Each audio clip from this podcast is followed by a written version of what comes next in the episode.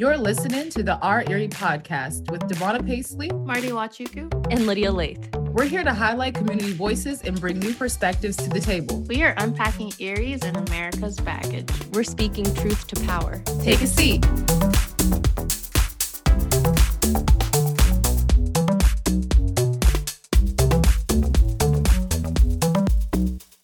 So how how are you two doing? It's been a while. It has been a while. It's been a while. I'm good. I'm I'm good. I took a little nap before we started, so I feel rested. nice. Nice. I was just telling John before I came home, I stopped by on uh, my way home to Edinboro Market. Shout out to Edinboro Market, my favorite place in Edinboro. Um, and I got like a fancy soda and I got the pita bread that Curtis makes, which is like delicious. So I was like scarfing that down before we started recording. Confession. I've never been there. I want to go. I need to check them out. Oh, nice our Erie needs to go on a road trip there like tomorrow. Ooh, down. I'm down for that.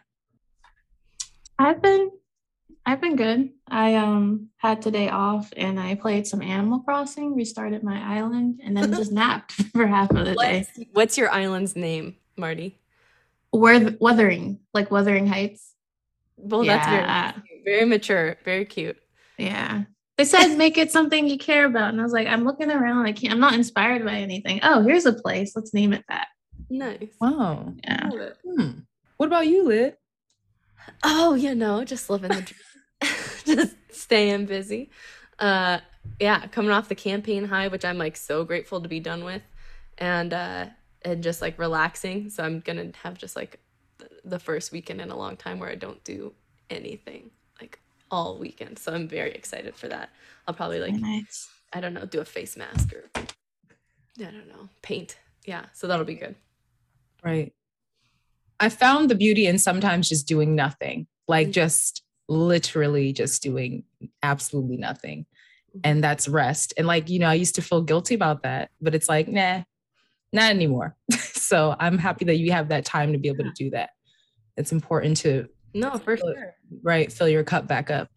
You know? Mm-hmm. Yeah. Well, and in uh, in a capitalist society where our value is determined by how productive we are, I think it can be pretty radical to say like no today like I, being a human is like mm-hmm. value enough so right right i feel that i feel that i feel like we're in a very calm space i think that's supposed to be needed right now you know what i'm saying like that's needed right now um so shall we begin shall we jump in yeah i want to say let's take a deep breath before we do let's do with our yes. audience with ourselves let's take yes close your eyes and take one really big, deep gulp of a breath.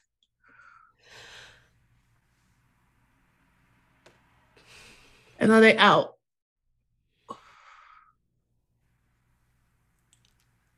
And do that as you need to. And let's let's go. Let's let's center ourselves. Let's keep our peace. Yes. You know, a lot went on this week, this cycle. Let's maintain our peace. Yeah. Yeah. Wow, that's so true. We have all we have comments already.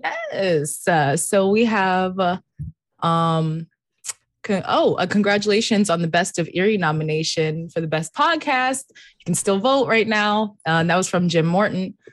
Thank you Thank for you. watching. Oh man. Okay, Freda is ready. Freda, uh-huh. Freda is ready. I love it. Yes. Ready for the conversation. Lori Dumas is down by 199 votes. Some people expect her to pull out to win. Mm-hmm. So let's yeah, let's hope. All right. Well, I am so excited. We are back for our season three, y'all. And I'm just super grateful. We needed this little, you know, we needed a little break to recharge ourselves and come back. And I, we are like literally ready. Like I, the, I feel myself, the fire is has been ignited. And so um, you know, I my name is Devonna Paisley. For those who are listening, those who are new, those who are still here with us, um, and I'll let my other two fellow co-hosts introduce themselves. I'm Marty Wachuku. I'm one of the fellow co-hosts. I'm excited to be back. Yeah, and my name is Lydia Lath, and I'm also one of the co-hosts. And Yeah. Oh, I just I've been saying since we have started our planning meetings again that like this is my social time, this is my self-care, this is my therapy, this is like my just like yeah, my peaceful centering time where I mm-hmm. can just reconnect with with my values and have people that like share those values and have a place to flesh those ideas out. Um, so I just I so appreciate this space and I'm so happy that we're back in it. So Same. it wouldn't be Our Erie if I didn't start getting teary eyed within the first of us talking. But I just do. I do really appreciate you both so yes. Yeah. And I appreciate all the listeners and the people that tune in. To Me listen. too. Me too. I'm I'm appreciating the people who are like, yes, when are you coming back? Let's do this. Like, I love to hear that because it's just like, yes, we are, we're doing the damn thing. Like, I really feel that. I love making people feel good too. So mm-hmm. if I can do it, we can do it this way, like it makes me happy. So we've we've talked about this as being like our election debrief. Do you all want to talk about your reactions to the election that just wrapped up, or is kind of in the process of being wrapped up um, right now? Oh man. I would go with mine first. I, I'll go, I'll go, I'll go. Um, I was like mixed feelings, but I will say, um, you know, I was I was really proud of each and every person that I knew that was um, running that really was genuine to themselves and really really um truly uh, that that was really what pushed me because right now i'm kind of having a really politics is a real bittersweet for me right now. Um but seeing people that i know that are going to be on our show um that are sitting with me that are co-host with me um it, I, i'm excited i'm excited by the fire that's still there and to see people want to continue to push even after whatever circumstance. Um i will say like for county executive um my friend tyler i felt i felt i felt that deeply because i was like wait a minute i know they're going to win right and um and i want to say this is the correlation which is really which is really crazy the correlation was when donald trump had won Pat and, and Hillary didn't. And I had gotten upset, even though Hillary was not even my choice for real. Um, Tyler was my choice, but Hillary was my choice. But still, it felt that like it felt like, oh my God, like the, why? You know, but that so I'm being real candid. Like that's just how I felt. But all in all, you know, you win some and you lose some. And when you lose, you just get better and better and better and you come back, you know, harder. So um Yeah. yeah, that's how I'm feeling right now. It's still bittersweet with a couple of, but but I'm also happy though about those who are one who I won in school board. Definitely happy about Leatra. I'm really really geeked up about that because I think um we can talk like talk further about you know we'll have when we have her on. Um, but I, I I'm really I'm really happy to see that. Very proud um to see a young black another young black woman um be on school board who is very you know very very um I would say, understanding of how systems are and systems work, and um, and wants to really implement their knowledge and what they have done, in, and implementing that into their um, new position. I'm excited to see how that goes. So, um, and then with everybody else, there's so many other great other great people that are we're about to be talking to. So I'm excited about that. That was real long winded, but you know, No, we got time. no, for sure. it is. It's exciting. Marty, how are you feeling? You had a, a bit more active, maybe overwhelming role at times. How are For you? sure. Um initially I was excited that we won at Erie County United the seats, some of the seats that we had put up or supported putting up. So Jasmine Flores for city council, Leatra and Lauren for school board. And even though Zachariah did not win, he still performed really well. Um, so I was proud of the work that they did, um, the campaigning they did, the fundraising they did. Um, and I learned a lot this election cycle about the back end of like what goes on um, and decision making and resources and all of that. Mhm. Um, but outside of our races, I was disappointed by the losses. You know, I I seeing how much work and effort, um, you know, the Titus campaign put in. I felt election day like if it I in my I've always believed when you put in the work, that's what matters. But I did not personally account for the rest of the political environment. And that was one of my takeaways after Tuesday night was I did not account for, you know, 2020 and the fact that Trump lost and that there was going to be a f- backlash at the polls this year. Um, I did not account for because I was not keeping in the loop of the news cycle. Um, you know, how major conservative platforms have been pumping out information about CRT or critical race theory and um, mask mandates and all these things as ways to motivate their base out to the polls. Um, and I think we saw that in the numbers. Um, and not only here, but nationally. So it makes me very nervous about the midterms. Um, but at my role in PA United, I also saw Mary Jane Gillum, an older Black woman, win um, for her race on a borough council. We saw Tierra win out in Centre County for her seat out on her borough council. Um, we still had diverse wins across Western PA, um, and we should celebrate those wins because they were hard fought. Um, but for the losses, it, it hurts, and it hurts to see people you love and know put their all in it, not see the reward. But ultimately, I don't think the lesson here um, should be not to run diverse candidates who are black or queer or trans. I think it's that we keep fighting and um, you know, we just keep building our base. And that's what we always say, building our base. But I think um, I personally, we have to figure out a different method. We have to figure out something different because I also have a tension in myself where I feel like we can't keep losing and saying the next one. No, things something in the in the environment just feels like we don't have time. Um, in my mind. Mm-hmm. So I don't know. I didn't mean to take us in a dark path. No, um, no, no, but I just no. believe we we we are fighting, but I also feel like we have to change how we fight. Um, right. Yeah. That right. was. I'm I'm inspired and hopeful, but also mad. But that mad is driving me for right the work we have to do. Yeah. That's good. I mean, that's the exact purpose of anger, right? Is to like yeah. mobilize us and motivate us to to respond to injustices or to danger or to threats upon ourselves or the community or people we care about. So, I mean, that's that's what we do with that. Yeah, and the stakes are high. And I mean, we've talked about that, Marty. We're like we can't keep operating the way that we've always done things and expect that that's going to change the outcomes that we keep seeing.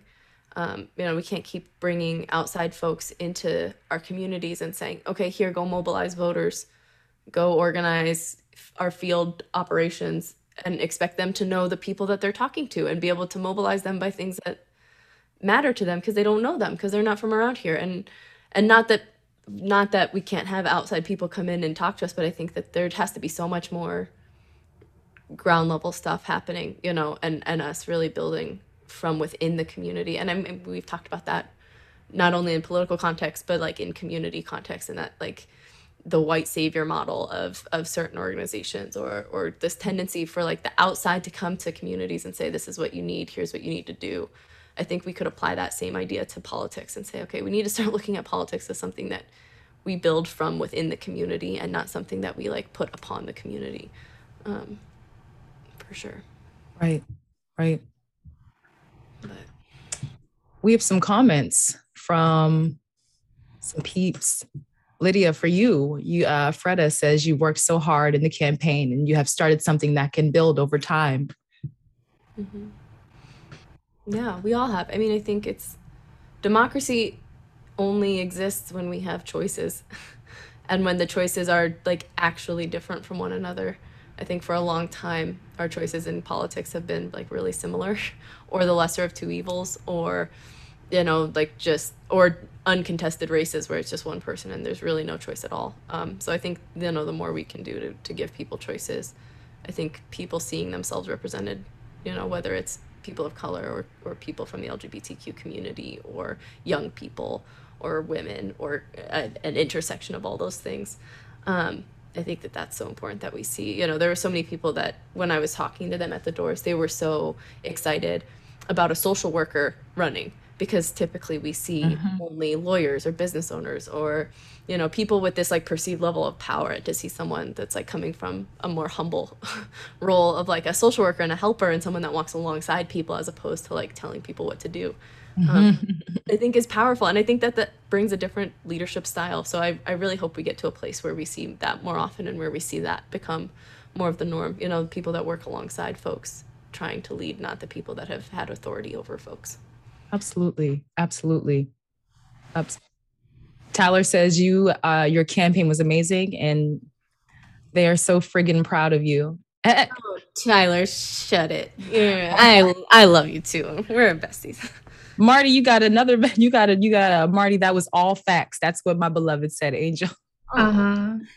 I went out canvassing Get Out the Vote weekend with Lydia and got to witness something awesome. We pulled over out in um, Union City and took some fun pictures. Let's talk a little bit, if you don't mind, Lydia, like about your campaign and like your campaign inspired people. Like you did it different. Like your social media presence is A grade. Can you talk a little bit thank if you feel comfortable? grade. Oh, thank you. Um, I mean, I think it's it's interesting. There's so many layers to campaigning that we could probably unpack separately, like in an entirely separate conversation. Mhm. Um, because not only when you're running a campaign, like for local stuff, you have to raise so much money if you want to pay staff to be a part of it. And so if you don't have that, then you're running a lot of the the everything. Like you're running not only the candidate and the the interactions and meetings with like local leaders, but you're also navigating the field organizing like organizing and knocking on doors and talking to voters. You're also organizing the social media. You're also organizing like financial pieces of it or like fundraising and calling donors and and so there's just so many layers that that go into that and then managing like a, a day job. A lot of people pause their their day job and they just can like put all their time into to campaigning. Um, so so doing my day job at the same time was another layer. Um, having a family, having a spouse, having a house to like keep in some semblance of order. Um, I also am learning that I need to say more, no often be more often. I need to say no more often because I like started to foster cats like halfway through the campaign too, and I was like, this is like way too much. And then I got emotionally attached to the cats, so now I have two more cats at my house, and my sister in law has a cat. Anyway, that's a side note, but uh, it's there's, there's so many layers to what has to go on behind the scenes, and it's so much more, and um, and finding again just like traditional mentalities around campaigning and that like it has to be your entire life to me like really felt unhealthy. Because i was like at the end of this like i can't i can't give my entire life to this because if i do like i'll lose all these other things that are like actual tangible things that i'm doing and and actual tangible work that i'm doing. Um but i mean that's just me personally i guess. And and the the theoretical or the abstract promises of a campaign are really exciting. But at, and at the end of the day like they're theoretical. And i think that's what's always bothered me about campaigning is that while we're talking about these theoretical things that we could do if we were in these positions like there's still things that need to get done in the here and now. And so trying to find the balance of that was really important. Um, i think uh, we should maybe give a little brief rundown of Yeah. what our uh, agenda is though before i kind of go off on a tangent um, so so we're going to be talking to some of the folks uh, that just recently ran in this 2021 election some of the people that that won their race some people did not win their race um, and so we'll talk to each of them about kind of what they've learned um, get some insight into maybe things that um, that they experienced or, or maybe things left unsaid that they want to to bring light to um, and so you know we'll be talking to to Daria Devlin, Leatra Tate, uh, Zachariah Sharif. Uh, this is really testing because all I have is the first names in front of me. Lauren Gillespie, right? Liz Allen, Gillespie. Jasmine Flores, Tyler Titus. Okay. Oh, quiz. Did a good job. So, so we'll be talking to all of those amazing folks. Super excited to bring them on in just a few minutes. Um, but uh, I think there's a few other exciting things we wanted to share with you all while we've got you as a captive audience um, about things that we've been working on. So we've been away for a little bit, uh, but we're starting to plan a Patreon account, which uh, will be an exciting new way to engage with our content. So stay tuned for that. Let us know if you're interested. Um, Patreon is just a way to to get access to some exclusive content, some extra you know content or interaction with us, help inform the the content that we create, maybe have a say in the topics that we discuss. Um, and then help support our work because we need your help um, to to make sure that we can create keep creating this content and keep sharing it with with the community.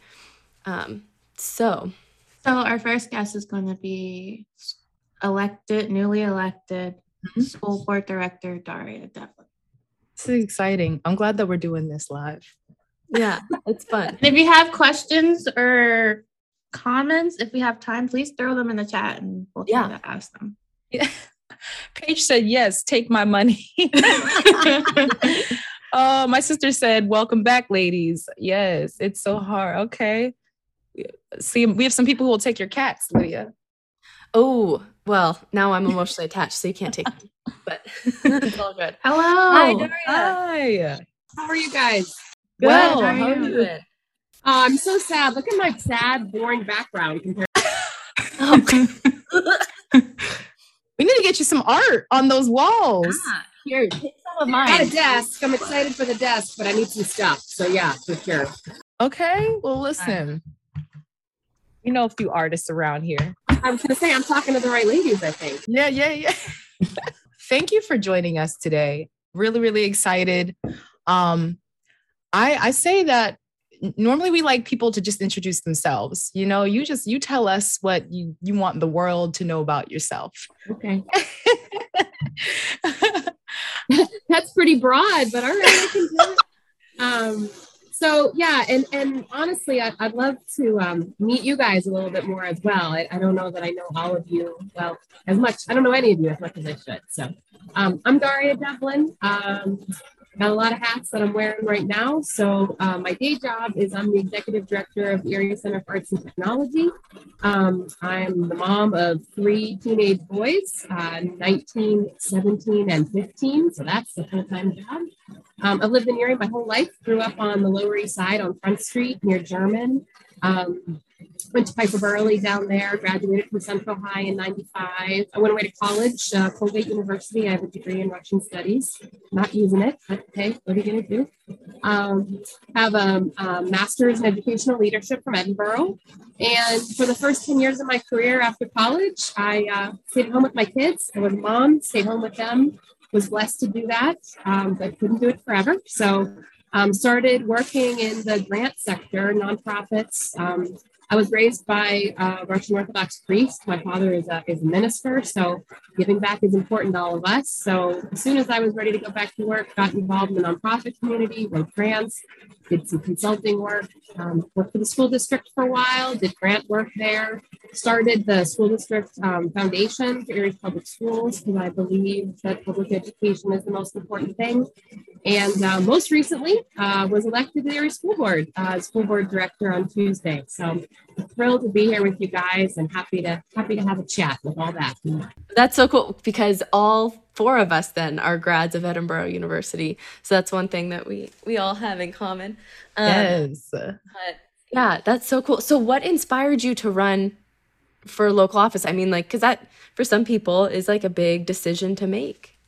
Yeah, and can we just say how much respect I have now for people that run? I mean, putting yourself out there. I mean, Lydia, I know that you know that, and Vaughn, I know you know that. I mean, putting yourself out there um, is tough, and it was a hard decision. But I, I mentioned I've always wanted to serve, and I think that it's really important that we don't just sit back and complain about the world as we see it, but we try to do something about it.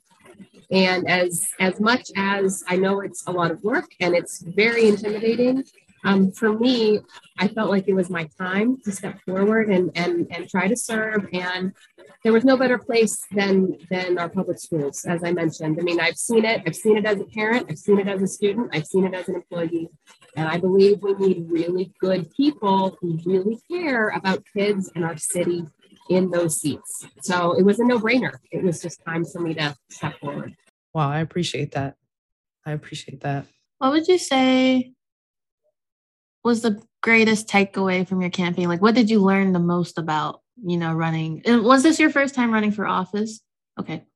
Yeah, my first time. And Marty, I don't know you, so hi, nice to meet you. Nice to meet you. Uh, right, nice to meet you as well. So I think the biggest takeaway, well, I had a few. First, I was so impressed by the other candidates.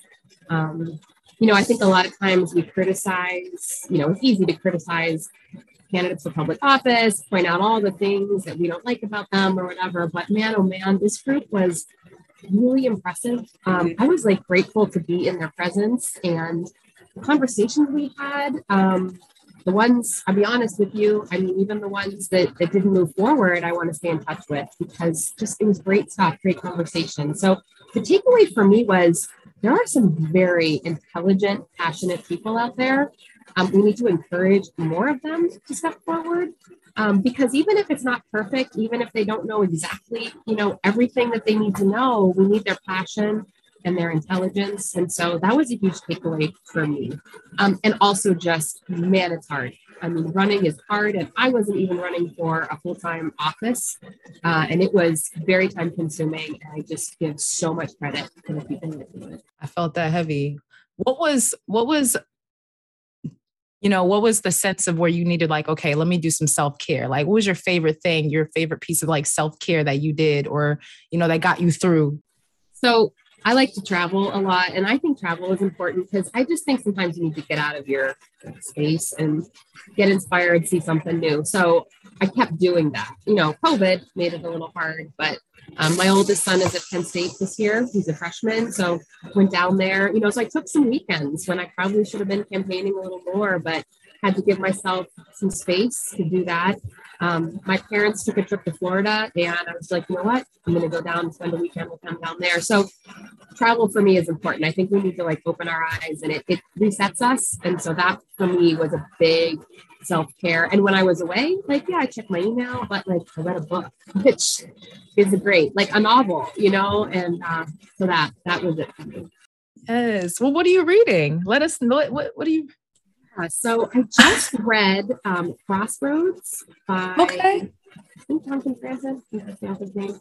Um, he wrote the corrections. He's had like a bunch of books, and it was amazing. And it was it spoke to me because it was about um, a marriage. So my husband and I have been married almost 25 years, and so it was about a marriage at crossroads and family life and faith. And yeah, highly recommended it. Uh, it was great. So yeah, Yes. love to read. So, it was a good Me too. We. T- That's awesome. I was just thinking too, um, yeah, as someone that was just recently a fellow campaign trail blazer or whatever, you know, on the campaign trail, uh, I find that there are times when you're campaigning, you get asked questions that maybe you don't get a chance to fully answer, or that sometimes residents don't always give you the space to answer things um, in a complex way that you might want to. Um, are there any issues or topics or or things that maybe got left unsaid that you wish you had had more time and now you have the space to really give a more complex answer or voice to? Gosh, that's a great question. And P.S., you are a trailblazer. You weren't just out on the campaign trail, you're a trailblazer. So for sure. Um, so I think the one thing I wish I talked about more, I don't feel like anybody asked me why I think public schools are so important. Like they asked me why I was qualified, they asked me why I was running.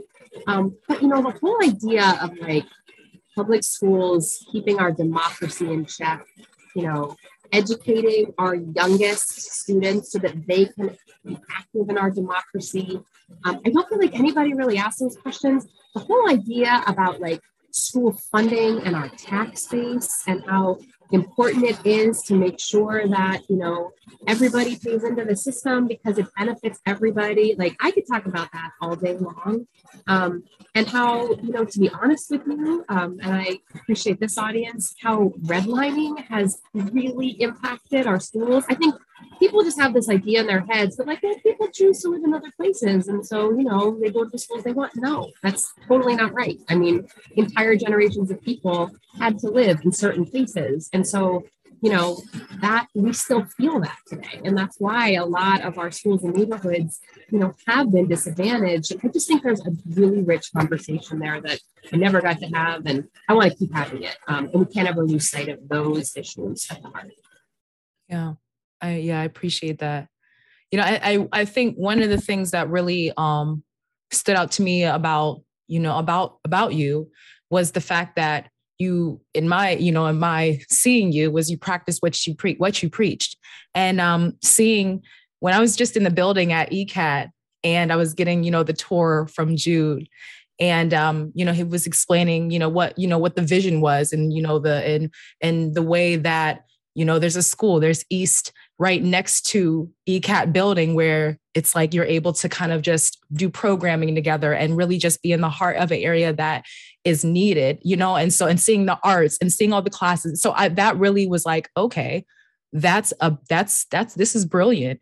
Um and you know I, I and that's very creative you know? And so i think just to see the creativity going from you know from you going in and i know that there is there was a whole team. So I, I know that you worked with many people you know and so you know um, and you've collaborated with many people. Um, and so not to take that away from everybody who is a part of of the journey with you um, but to see that those people who are part of the journey with you too were able to support you in the way that you'll have that with school board. And so i'm i'm interested to see um, you know what are maybe what maybe are some top priorities or some things that you really would like to maybe implement into uh, the school system right? And, and and into the onto the team when you when you um, sit and have a seat right? And so one of the things that i'm really interested in is what um, what is one like top priority or or one policy or something that you would really that you were just on fire for that you would really want to bring to the table um you know so yeah so you know um this podcast is our Erie and it really fits because for me you know these are our kids and, and I, I gotta say that again like these are our kids in these schools not like somebody else's kids not like those kids which we hear a lot those kids right these are our kids. Um, yes, I have physical, biological children in the schools, but even if I didn't, it's still our city's kids. And they deserve every single thing that their peers in the county. Um, and let's be honest, you know, I've, I've driven with my kids over 38th Street and we like go past, you know, some of our suburban schools and boom, pretty quick, we're in the middle of the city. And all of a sudden it's like, man, why don't we have these kinds of athletic fields? Why don't we have a performing arts center? Why don't we, you know, the list goes on and on and on.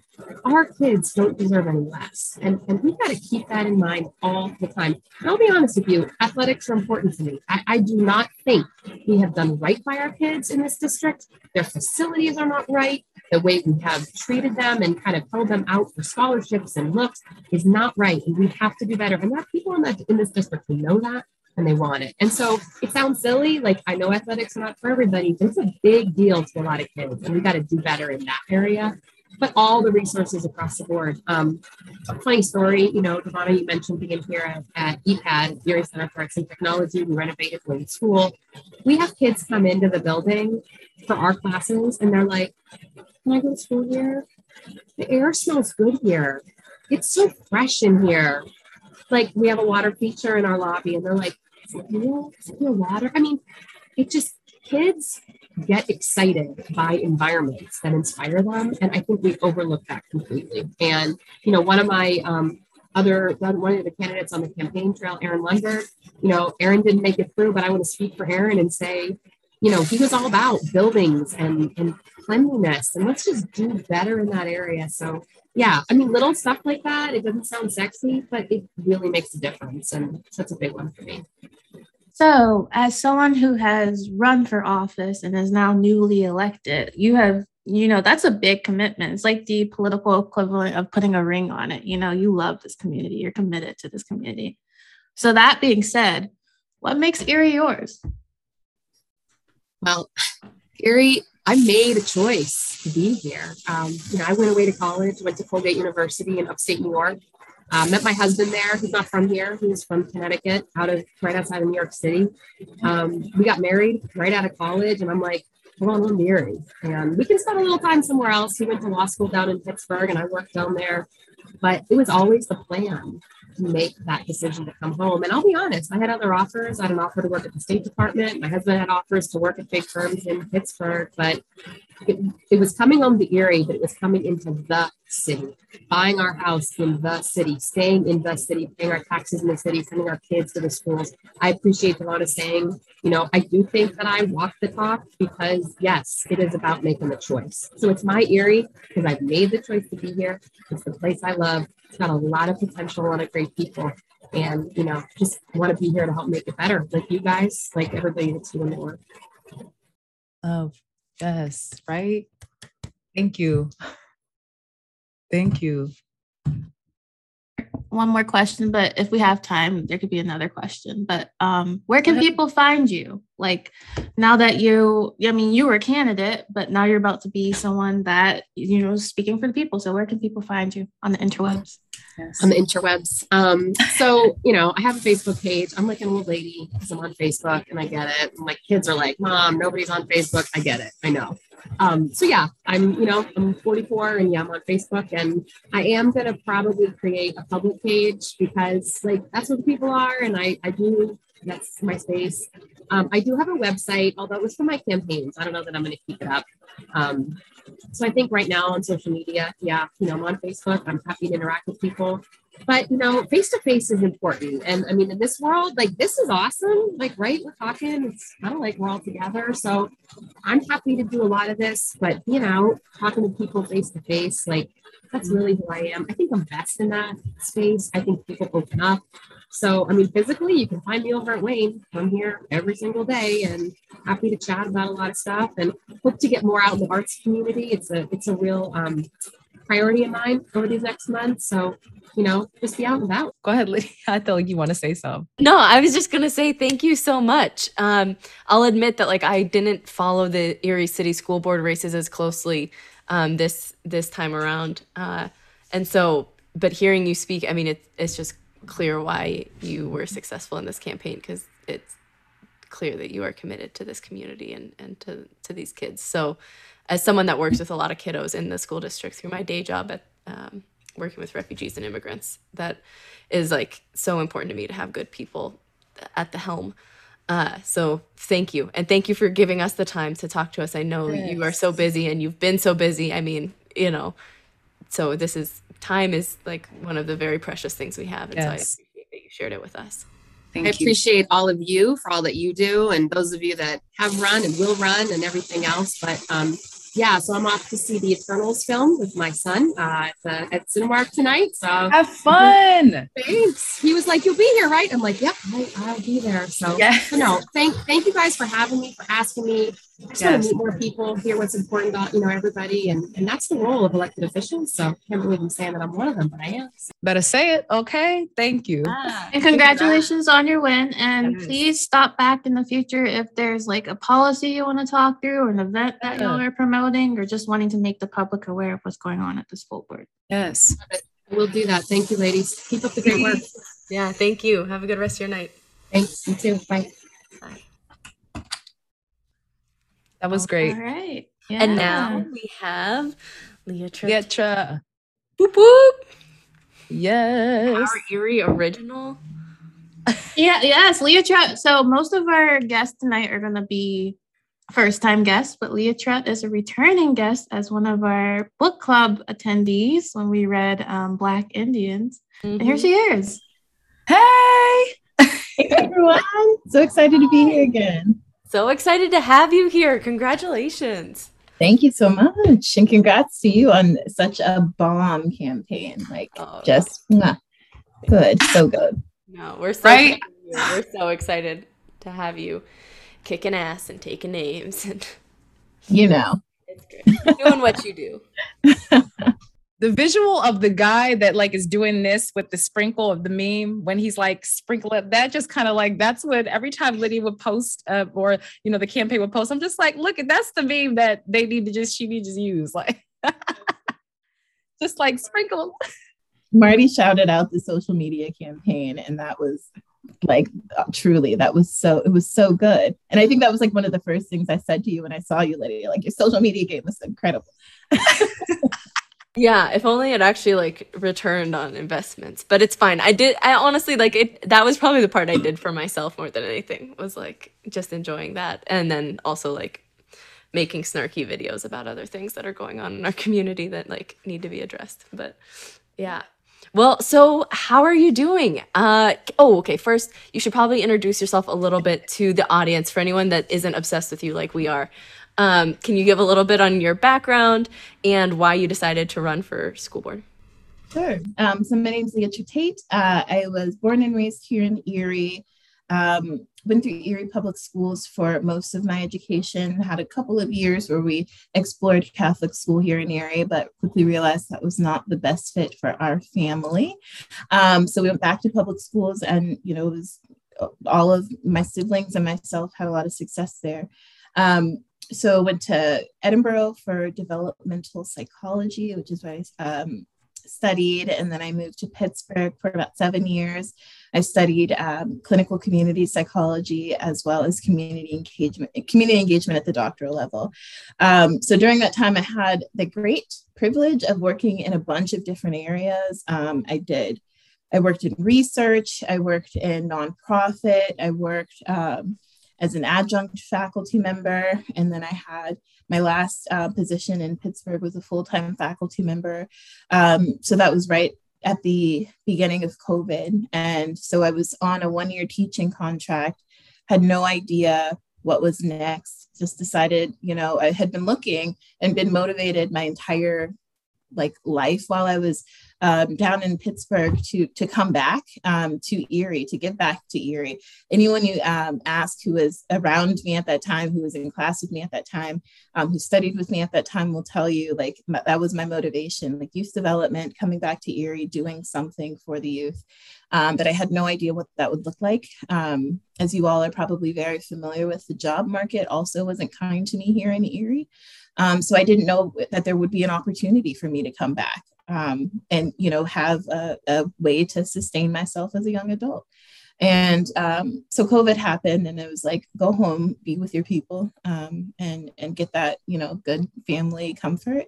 So I did that, and then so many things started to align from there. Um, I got connected to Marty right away. I was like, hey, I know you're doing community stuff. She got me connected to Erie County United they just happened to be um, you know running this uh, program where they were trying to get folks from the community to run for local elected office and i had been tossing around the idea of school board just as sort of that um, convergence of all the things that I was interested in. And the opportunity was kind of presented to me on a silver platter to have that support that many candidates don't have just naturally. Um, you know, to have somebody who can talk to you about, you know, what it means, like all of the components of building a, a campaign, all of the components of what you need to think through, all the ways that you, you know, can start to think about how do you talk about the issues to people and how do you center people in those issues as opposed to like that sort of top down perspective that i think we all hear and react so negatively to in general. Um, so then that worked out at, you know i had an opportunity to um, apply for a brand new community college and be hired as one of five it was four at the time so we spent um, about a month and a half um, as a team of four full time faculty members at the community college, building this thing, building the curriculum, um, building all of the, the components um, for our gen education. And then uh, we had a fifth person join us at the start of the, the fall semester. So, like, all of these incredibly beautiful um, convergences and synchronicities started happening. And i was like this is this is where i need to be. Um, and at that point we were fully in campaign mode and you know things just started getting funky and fun. So i'm i'm privileged to be here privileged to be here. Yes. Two in a row Edinboro grads another Edinboro grad is with us. I know. me and leah to know each other Listen. Shout out to Edinboro for churning out such high quality, like local leaders and right? bomb ass women. Yeah. Right? Yeah. Really. And it's across the the country that people like even down in Pittsburgh.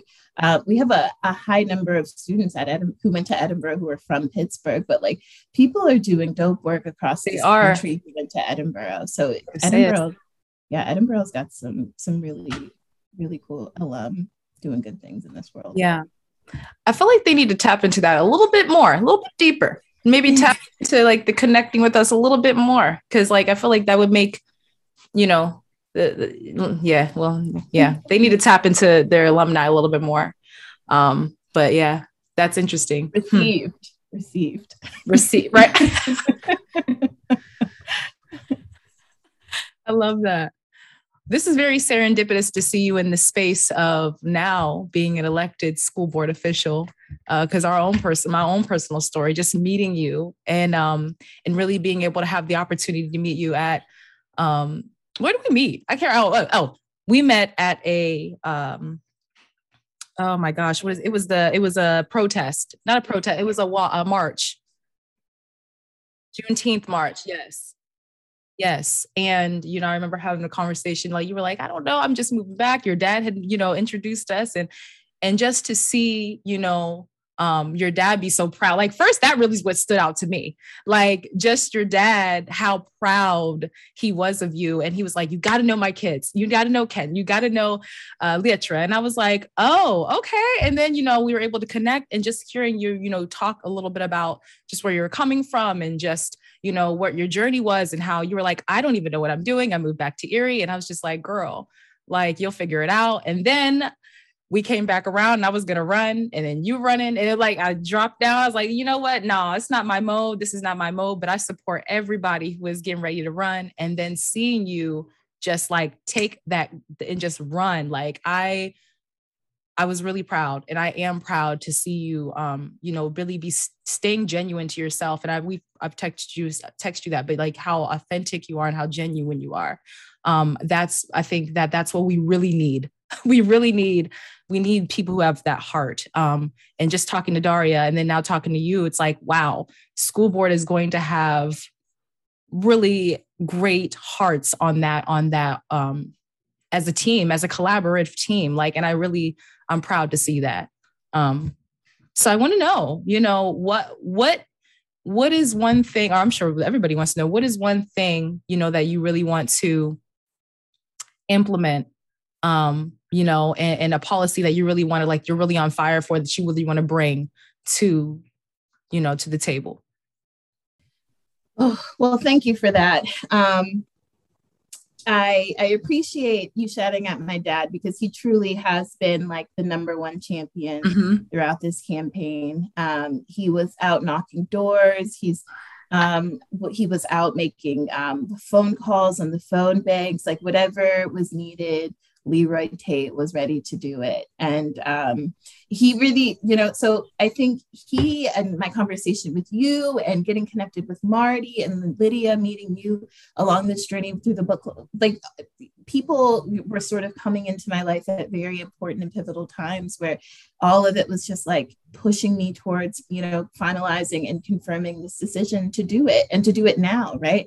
Because I think, um, we we often have people uh, well i think as people we often have these ideas of oh i want to do this. It, it seems so far out of reach. You don't know how to how to tackle it. You don't know you know you don't have the the guidance or support maybe to get there. Um, but then you you meet these people who sort of push you a little bit closer push you a little bit closer build that confidence um, and give you the support that you need. I attended a um, talk at jefferson education society yesterday um, where dr um, camille lucette said um, you know, we all um, are here because of the people who helped us get here. Um, mm-hmm. So that really is it. Like we all are in these positions because people have guided us and shifted us and put us on the path to where we are. So I don't take that for granted um, by any means. And to that effect, that's you know a big part of why I decided to run because Erie um, just all of the people that I've come across in Erie have, have put me on this path to where I'm at now. So I couldn't not come back and get involved. And sure, there was some hesitancy of like what that looks like and how to get started. And it was this really big like mountain to tackle. But all, all the people I met along that way helped me make that mountain manageable. Um, so that was, you know, thank you for that. Um, but when it comes to what I'm interested in is, you know, I'd, I'd love to see poly, policy that focuses on that intersectional perspective, right? We've talked about the importance of that. I know you all have talked about the importance of intersectionality, um, the importance of intersectionality in policy decisions. Um, but I think now is the time to make that implementable. Um, yes. And so one of the things that um, has become realized to me and is something that has become um, realized to me as a significant barrier. No matter how many how beautiful how wonderful how many um, supports we offer at our district if our students are being kicked out of school because of summary citations um, they are getting roadblocks in their education that are insurmountable we come um, from a city where we have a high rate of people who are living in poverty. And so when we create these summary citations and have no policy around their um, distribution and their implementation, then we're creating roadblocks for children. So they're not able to even um, navigate our uh, the education that they deserve here in our schools. So um, creating policy that drastically reduces the number of summary citations um, is the, the number one policy move that I um, am going to be pushing for. If you're not familiar with summary citations, summary citations are citations that um, tend to have legal implications. Um, so you can have students who are leaving our schools with criminal records. Um, and they can, that's how we, when we talk about that school to prison pipeline, it's mm. exactly that. And it's happening in our schools, and it's unacceptable when we think about all of the other social um, social challenges that are that the school the students in our schools are navigating and dealing with so that is right away number one easily the thing that i'm trying to um, focus on from, from a policy level wow Thank you. I love sharing. that. I love yeah. that so much. We need to circle back to this sometime, you and me. Right. Like, uh, yeah, with a different group that uh, Marty and I uh, are a part of participatory defense. Uh, we do a lot of organizing around criminal legal system reform. So I, I want to circle back to that. That that's yeah. Um, but I guess to to kind of round out our our time with you, uh, we always ask our question, and I think we've asked you this before, but we'll ask you again now that you're an elected official, which maybe that's what makes Erie yours because the people said it was. Okay. Uh, but but what makes Erie yours? Ooh, um, so Erie, what makes Erie mine is, uh, you know, I think less of a choice of me choosing to be, you know, uh, to be connected to Erie, but really, uh, Erie has really, I think, sort of infiltrated me in in a way that is like I see the beauty of it having left um, and had an opportunity to come back. Um, while I was here, I, you know, and I think a lot of people are in this position. We're we're so um, negatively impacted in a lot of ways by so many sort of um, systems and challenges that we're facing and navigating on a daily basis here in Erie that it's hard to see some of the beautiful components and beautiful aspects of it. But for me, I had that opportunity when I left. I had a chance to, to go and pursue something that I was really excited about that I couldn't get here. And then I said, you know what? Like I have always wanted to do this thing and I just couldn't I couldn't feel fulfilled in life if I didn't come back and do something for youth development. And so coming back and, and having an opportunity to do this, um, that's what makes Erie mine is that um, you know, not that the people have told me it's mine, but that the people believe me, right? Because that was a huge element that I was struggling with um, as well. You know, having just moved back several months before deciding to run, well, about a year before deciding to run, but several months with like in making that decision and having it like really become uh, realized, and then uh, you know, people just showing that they're they're supportive of what I'm talking about. They believe in my ability to do this. Um, so I think what makes Erie mine is the people, um, as well as how deeply it's sort of ingrained in who I am. Yes. Uh, thank you for sharing that. Oh, there's comments. So you have a comment from Tyler. It's for you. It's there is currently um, from Dr. Tyler. There is currently a uh, Dr. Tate. There is currently a committee working on that very policy that you speak of. Um, I added that. I'm so glad to know this is going to excel with your leadership. Thank you, So Tyler. Tyler ha- has been a person who is very, very involved. Well, very, very supportive from the very beginning. As soon as I had the idea, um, the Erie Dems had like a, a so you want to be a candidate type of thing, and I jumped in, and Tyler right away was like, "Let's have a call. Let's have a meeting." and so uh, we got connected right away. Um, so from the very beginning, um, Dr. Titus has been pivotal in um, that decision making and their support uh, was was amazing and incredible. Um, so again, someone whose campaign um, I was thrilled to be able to support and just amazed by. Um, so thank you, Dr. Titus, for everything that you've represented here in Erie. Yes. uh, and you also some uh Michaela Dahlia Ode also said um, that you worked hard to be here. You worked hard. Yes, you did. I appreciate that. The best campaigns. They were talking about that for you, Lydia, and for you, uh, Leatra. Okay. Leitra, where can people find you? Yes.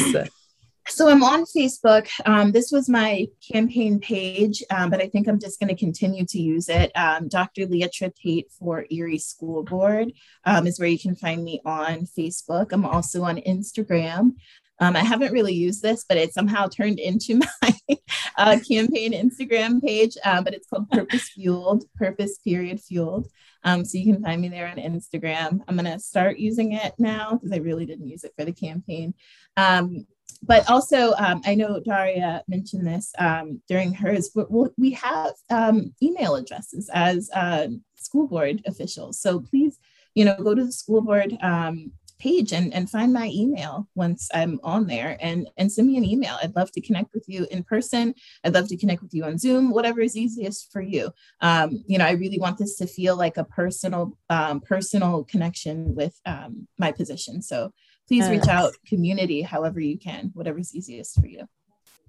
And thank you all so much for your time. This is so exciting. Thank you. see all Thank you. back. I know. Thank you. Right? Round of applause. Oh, we're so stoked. We're we're all aboard the Dr. Tate train. yes. We're ready to go with you wherever you lead us. So And I'm all on the Our Erie podcast. So I'm ready to be a Patreon. I'm ready to a Yes. Patreon. love it. Insert the dollars flying emojis. yes, right. I saw that. Yes. Oh, this is great. All right. Well, we thank you so much, and we will see you soon. Excellent. Thank you all so much. Have a great night. yeah, you too. That's awesome. This is so fun. Um, Super fun. okay, so next, Marty, do you want to introduce our next person? Yes, um, Zachariah Sharif is one of the Erie Can't Wait School Board slate members. Um, he is brilliant, and I I'm just excited for y'all to meet him and hear from him and get to know him better. Yes. Hello. Hello, how y'all doing? Well, how are you? Good, good, good. How's everybody doing? Good. Good, good. Thank you for joining us tonight. We're really excited to have you on here. Uh, thank you, thank you. I appreciate it. Yes. Sorry, it's kind of I had to hide myself upstairs because we have all some in-laws downstairs. A lot of kids. I, I had to barricade myself. Some of the cutest kids, though, so that's, that's okay. Having watched the campaign page, and then when you brought them to my office that one day for the reading event, so I can understand though with so many young kids having to have Having to- Yeah. Oh my goodness. So we're just starting off. Will you uh, just introduce yourself? Kind of tell us a little bit about your background and why you decided to run for school board. Okay. Uh, as you guys know, my name is Zachariah Sharif. Originally, I was born in Somalia. Uh, my family came here in '96 uh, as a refugee uh, in the summertime, with speaking no English. Uh, went to went went to pu- public schools. Through all all my uh, siblings went to seven of us went to public schools. So we had good experiences throughout. And then uh, went went on after high school, graduated the, the East High School now, which is the middle high school. But uh, went on to uh, Penn State. Um, went to main campus my first year, but came back home. Uh, graduated from Penn State Behrend with a uh, degree, bachelor's in business, uh, minor in marketing. But I, majority of my work was in hospitality. I was a my last four years I was a GM, but when when the guy I used to work for uh, basically retired, I transitioned myself. Like you know, I had to like self evaluate myself what I really wanted to do. Uh, there then came a position at the health department, which I applied for uh, two years, almost two years now that I've been at the uh, Erie County Health Department as a public health educator. And this position has been the most rewarding of all. You know, met so many people while while working there, and it gave me, uh, especially with COVID, because I worked a lot with COVID, uh, with the community community centers, engaging the community. You know, I saw and just a lot of networking, and so it was a great, great for me. And why did I decide to run for a school board? I, I was I'm always engaged in our community, our youth, uh, because what I've seen after I graduated, just visiting back some of the high schools that I the high school that I graduated, it was totally different. Just like I graduated in 2006, and I was always come back visit some of my teachers, but mainly when I graduated 2010, it was a whole different building. It's like cameras everywhere. Like you know, it's like it, it looked like more of like a maximum mass, maximum security to me, and you know, and just seeing like from when I graduated the drop, uh, the graduation rate drop in, and and I've just seen just in our community, there's not a lot of mentorship for the youth, and just now me being as a parent, and and my my wife and I, Sarah, are highly invested in our kids' education. So not just about my kids, but like you know, I think I I told myself, and of course, Mr. Horn reached out to me. A couple other people reached out to me. They wanted me to run for other offices, but to me, the most rewarding to me is engaging in our youth because I truly believe like education is what's really gonna change people's life, and that's something our my parents always instill in. You can do anything you want as long as you get a good education. It's gonna knock down doors for you, and which absolutely has for me. And uh, with Mr. Horton, uh, you know, he approached me, and I, you know, and of course, I had to get the permission of my wife because you know, I've learned a lot. It takes a lot. Even the school board takes a lot of time and you know a lot of dedication. Uh, so I really appreciate my wife being very supportive. So uh, from there, Mr. Horton connected me to Erie County United with Marty, and they were so wonderful teaching me the process. So I really, really thank the Erie County United, Mr. Horton, and everybody who, my slate mates, you know, from city council to school board. We really had a good team, you know. So I, you know, you know, bring it back together. Even though I didn't make it through the school board, but I feel like the children won, the youth won, and you know, make, brought the best out of everybody. Yes.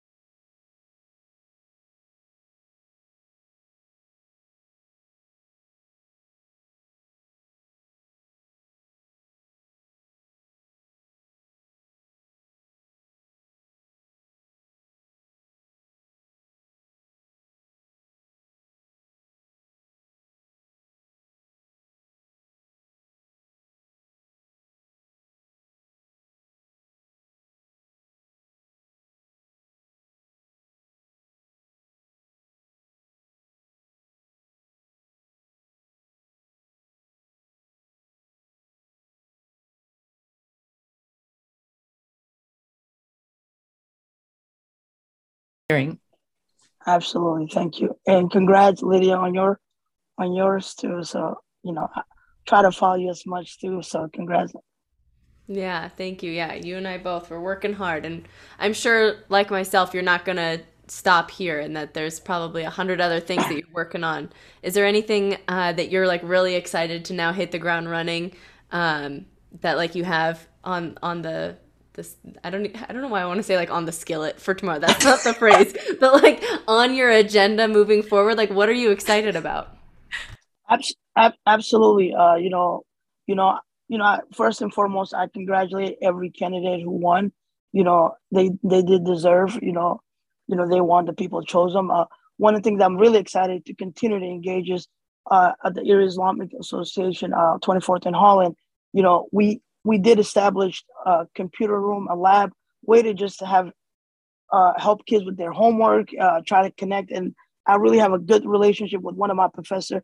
Her name is Dr. Knowles. She's a she's associate uh, senior professor at Penn State Behrend, and she just we just spoke last night. We took the kids to Chuck E. Cheese, and she called me. We were talking about how we want to connect and uh and just work with with they do. Uh, they, she has a lot of uh, undergrad students where you know my goal is to not just have a program for the kids to come and do their homework, but I want to I want to connect them to a mentor. Like you know, if a kid's interested in engineering or MIS computer or whatever, I w- and she and she's very passionate about it.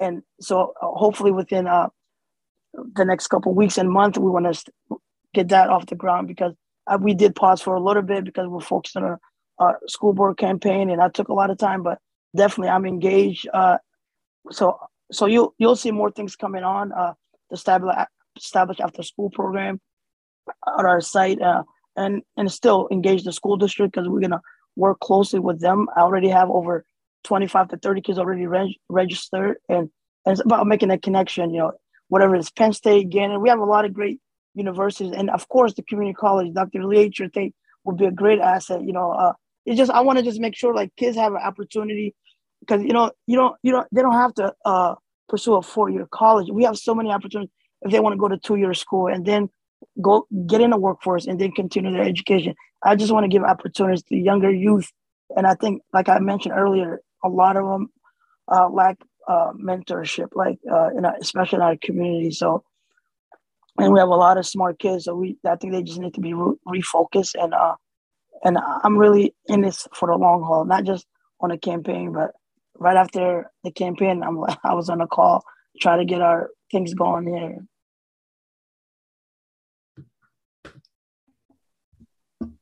We only have a few more minutes with you, Zach. So I wanted to ask you, what makes Erie yours?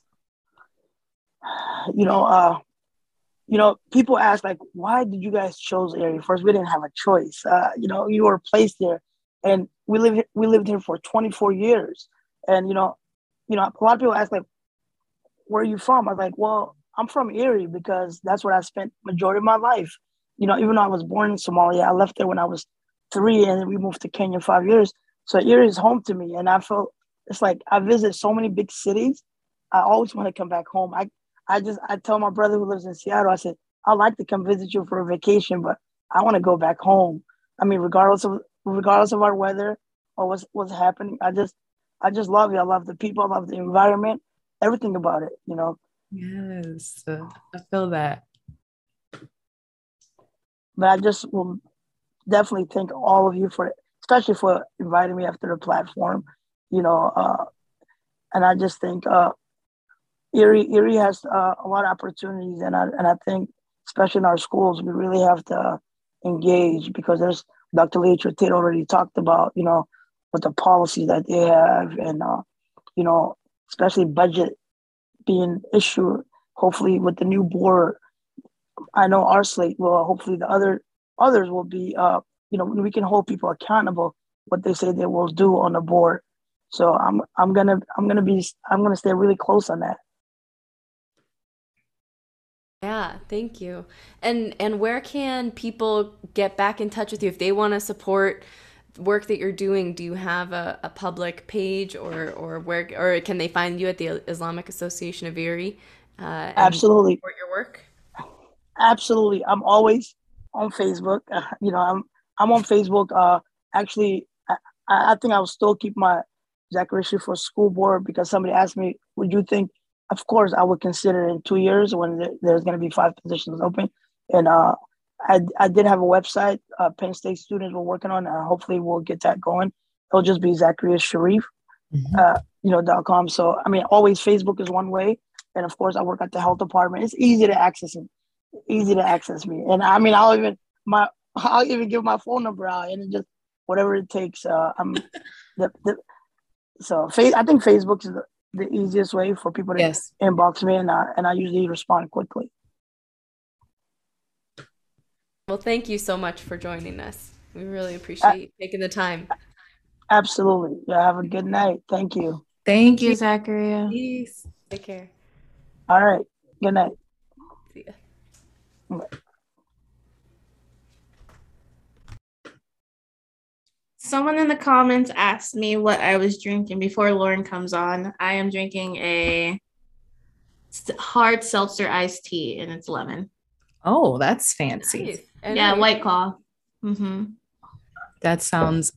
You already know I got my my red Wegmans red wine. Both drinking out of jars today.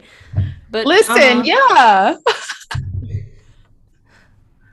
What you got, Lydia? You- I think you already had said you had. Oh yeah, I have some fancy local soda from the market. It's ginger ale, but I'll probably switch over to something eventually. Maybe I'll I'll call Buster. Buster. I love ginger ale. Do you want? Okay. So, um, I think we have our next person here, right? Yes, we do. We have Lauren. Gillespie. Let's bring her on in.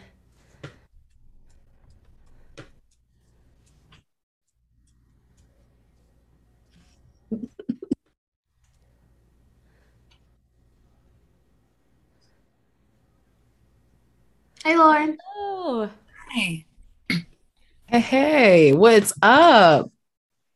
not much. If you hear children's feet walking around, you know.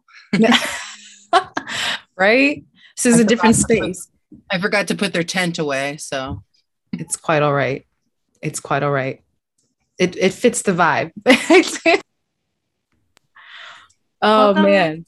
Welcome to our Erie, Lauren. Um, for the audience, Lauren is one of the people who got recently elected as an Erie School Board's director. And also, Lauren's going to be our last school board guest this evening. But that being said, Lauren, thank you for being on tonight. Please introduce yourself. Who are you? And like, why did you run for office this election cycle? my name is Lauren Gillespie. Um, I ran for Erie City School Board Director. I ran with a slate of candidates from Erie County United. Um, I was interested in running for school board. I was approached by a friend of mine. Um, I'm a member of the Erie Roller Girls, and I was approached by a friend of mine who's also on the Erie Roller Girls, who told me that we needed more progressive candidates to run. And she asked me if I had ever considered running for an elected office. Um, at the time, I kind of said, you know, I don't personally know a whole lot about running a campaign. And she told me about Erie County United and told me that Erie County United is looking for local candidates to run and is willing to give the information that we need. Um, we did a fellowship program and I learned so much. Um, one of my backgrounds is in education. Um, I love hearing and learning new things. I'm always going to continue learning new things. Um, I had the opportunity to work at a financial institution for six years. So I learned a lot through working there um, about loans and banking. And it seemed like the right fit to run for school board. I have two children myself. I'm very concerned and active in their education. And I wanted to be a voice for other families in this area. Um, from the get go, when I decided to run, I let people know to reach out to me, to talk to me, to hear what they had to say. This campaign has not been about me, it has been about my slate mates that I ran with. We kind of jokingly came up with that term. And I learned so much with running with um, Zachariah, um, Dr. Leitra Tate, and Depend Tamba. I was honored to run with them and continue to learn to this day from them.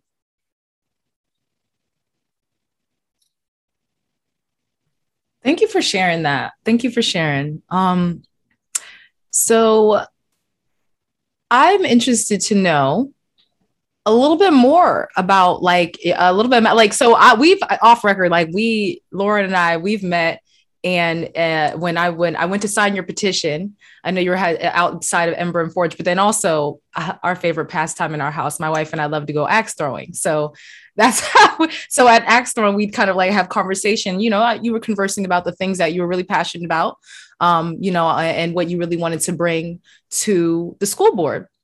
And so I'm interested to know um, what, you know, and I'm sure the audience is interested to know what is what is something or one or two things that you are really um, wanting to see um, that the school district, like what what what's been your um, what's been on the forefront of you wanting to change things, like and so what what do you kind of want to do? What what are some policies or some things that you want to bring to the table?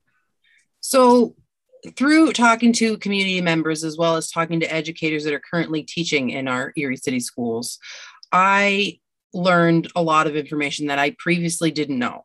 Mm-hmm. I learned that we really need to consider um, paying the teachers that are coming into the school, new teachers, more. I know that that sometimes finances is not a topic that everybody wants to talk about, money, but it was something that was brought to my attention that we lose good teachers to other school districts. They come, they work in the school district maybe a year, maybe two years, and then they move on somewhere else. Um, so I would really like to implement a um, something that would incentivize teachers to stay within the Erie School District. I also learned through talking that you know mental health is so important to these kids. Talking, having a counselor available to come in and speak with, nothing that we currently have available. It's something that I would fight very hard for these kids. Um, and I'm hoping that that's something I can move forward with.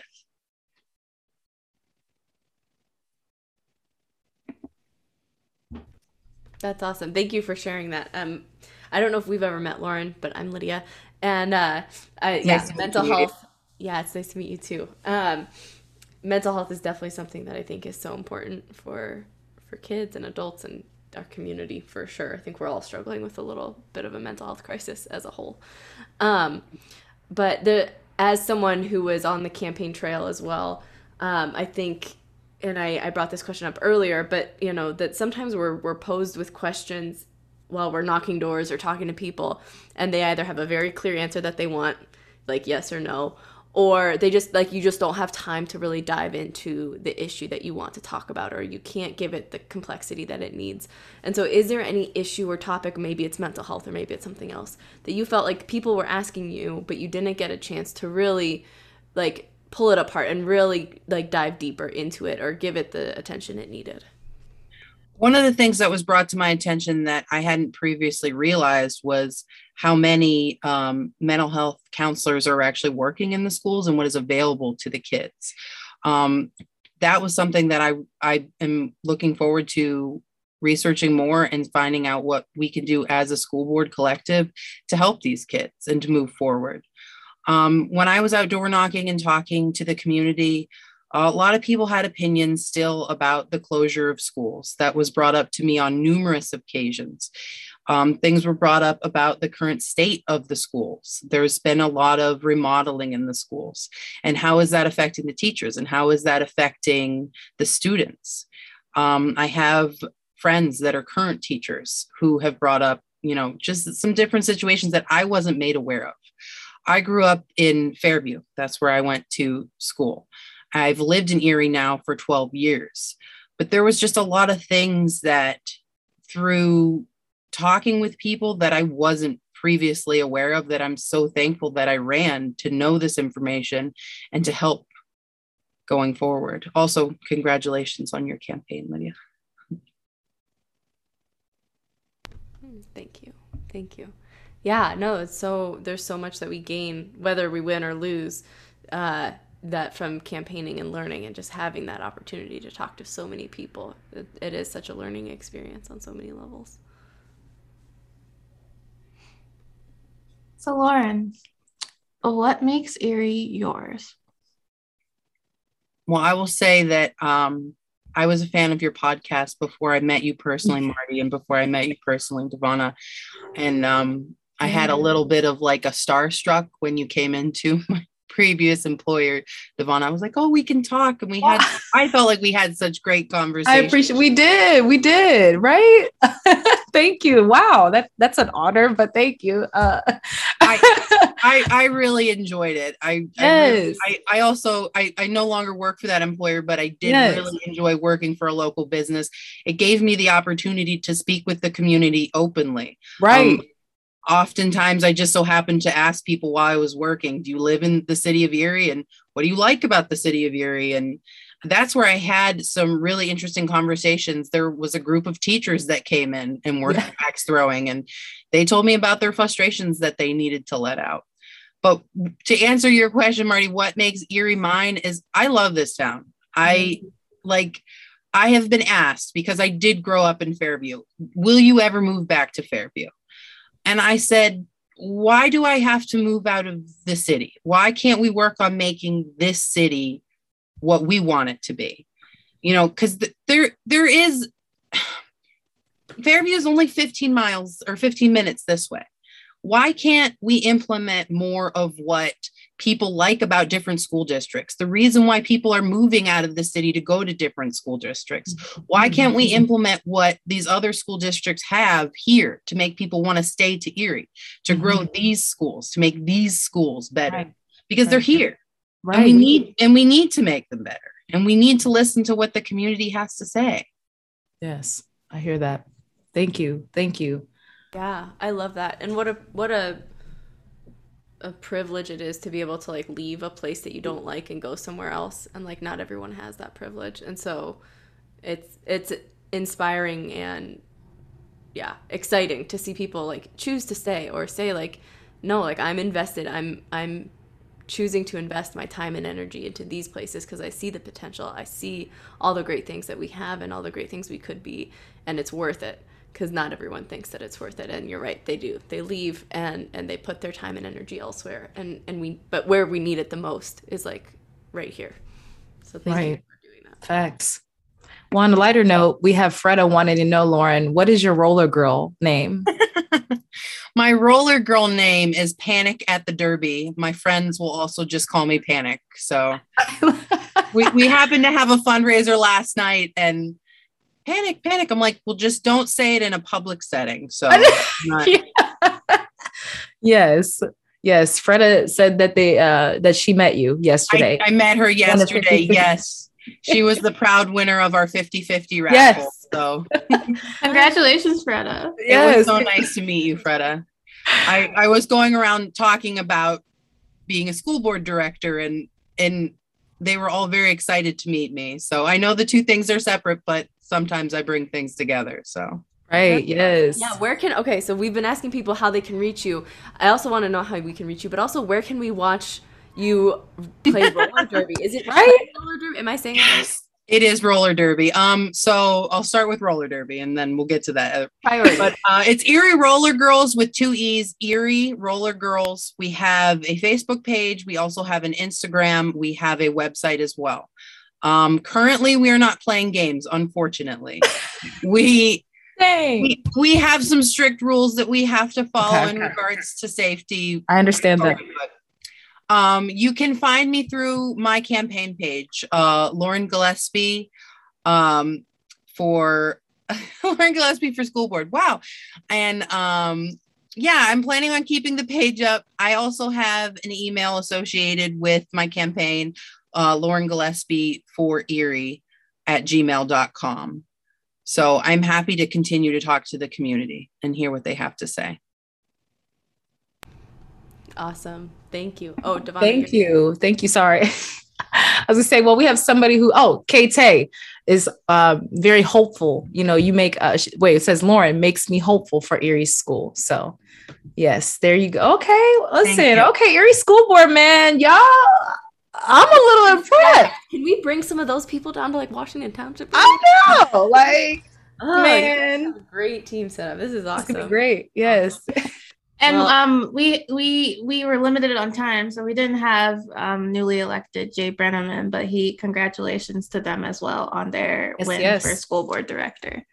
Yes.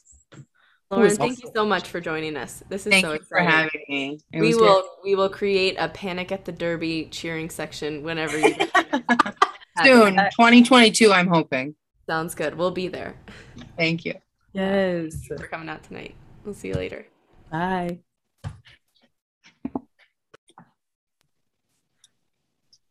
I'm gonna get up She's and like, stretch real quick before Liz Allen gets on. yeah, I'm gonna I'm gonna stand up. I have sweats on though. Yeah, like, like I need to sit like goodness. I feel that. Sheesh. wait okay you just stood up but like can you stand up again and I can. t-shirt a little bit uh show off that sweet sweet Devonna's wearing. Good. Hello, walk with we are Erie. For the low low price of i don't know you can you too can wear this sweet Oh. sweet piece of our Erie swag. Uh, stay tuned for a exclusive merch store option available on our Patreon site. Yes. Soon. Right. Shout out to Purpose Designs by Natasha, who has done our shirts.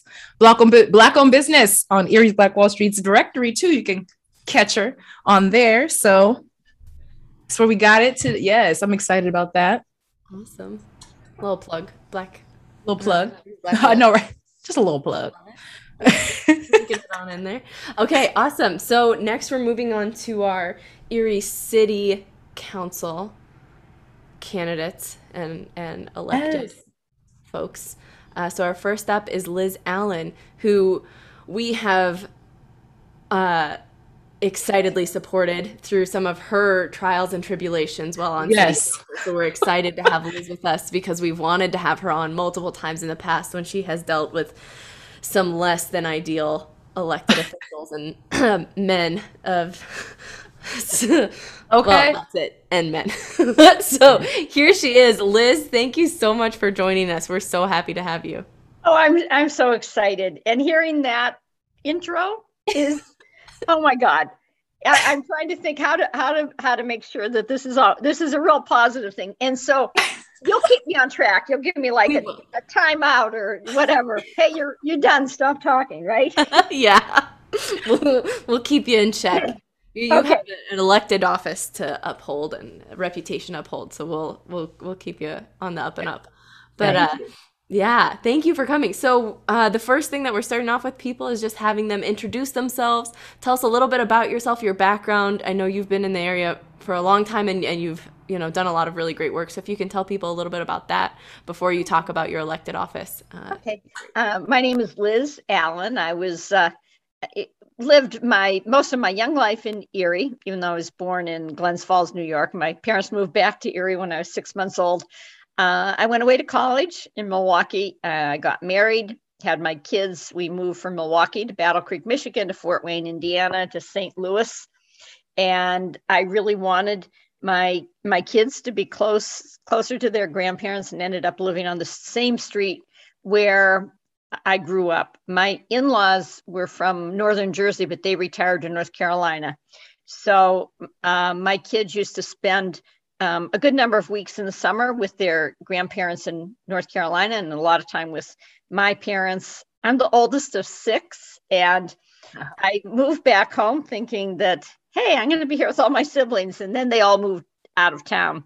And one of the funny things, well, th- this is funny, but preceded by maybe not so funny. Um, in uh, on Thanksgiving night in 1994, my first husband died of a heart attack, and I got remarried uh, four years later, and I, m- my new husband and I were talking about where to live, and we were going to move up.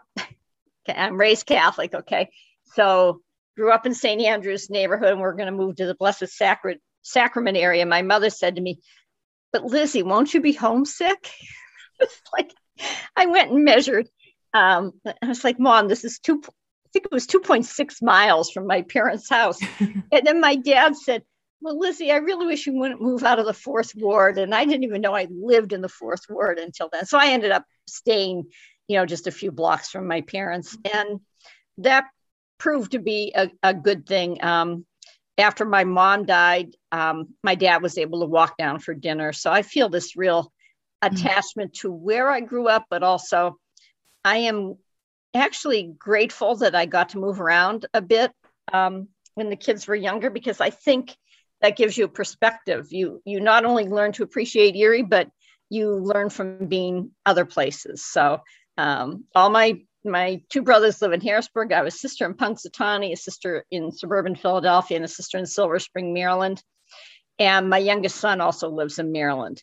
Um, so my first, I've also seem to our family has had some pretty awful stuff And. I mean, the first time I had a significant loss was losing my husband on Thanksgiving Day.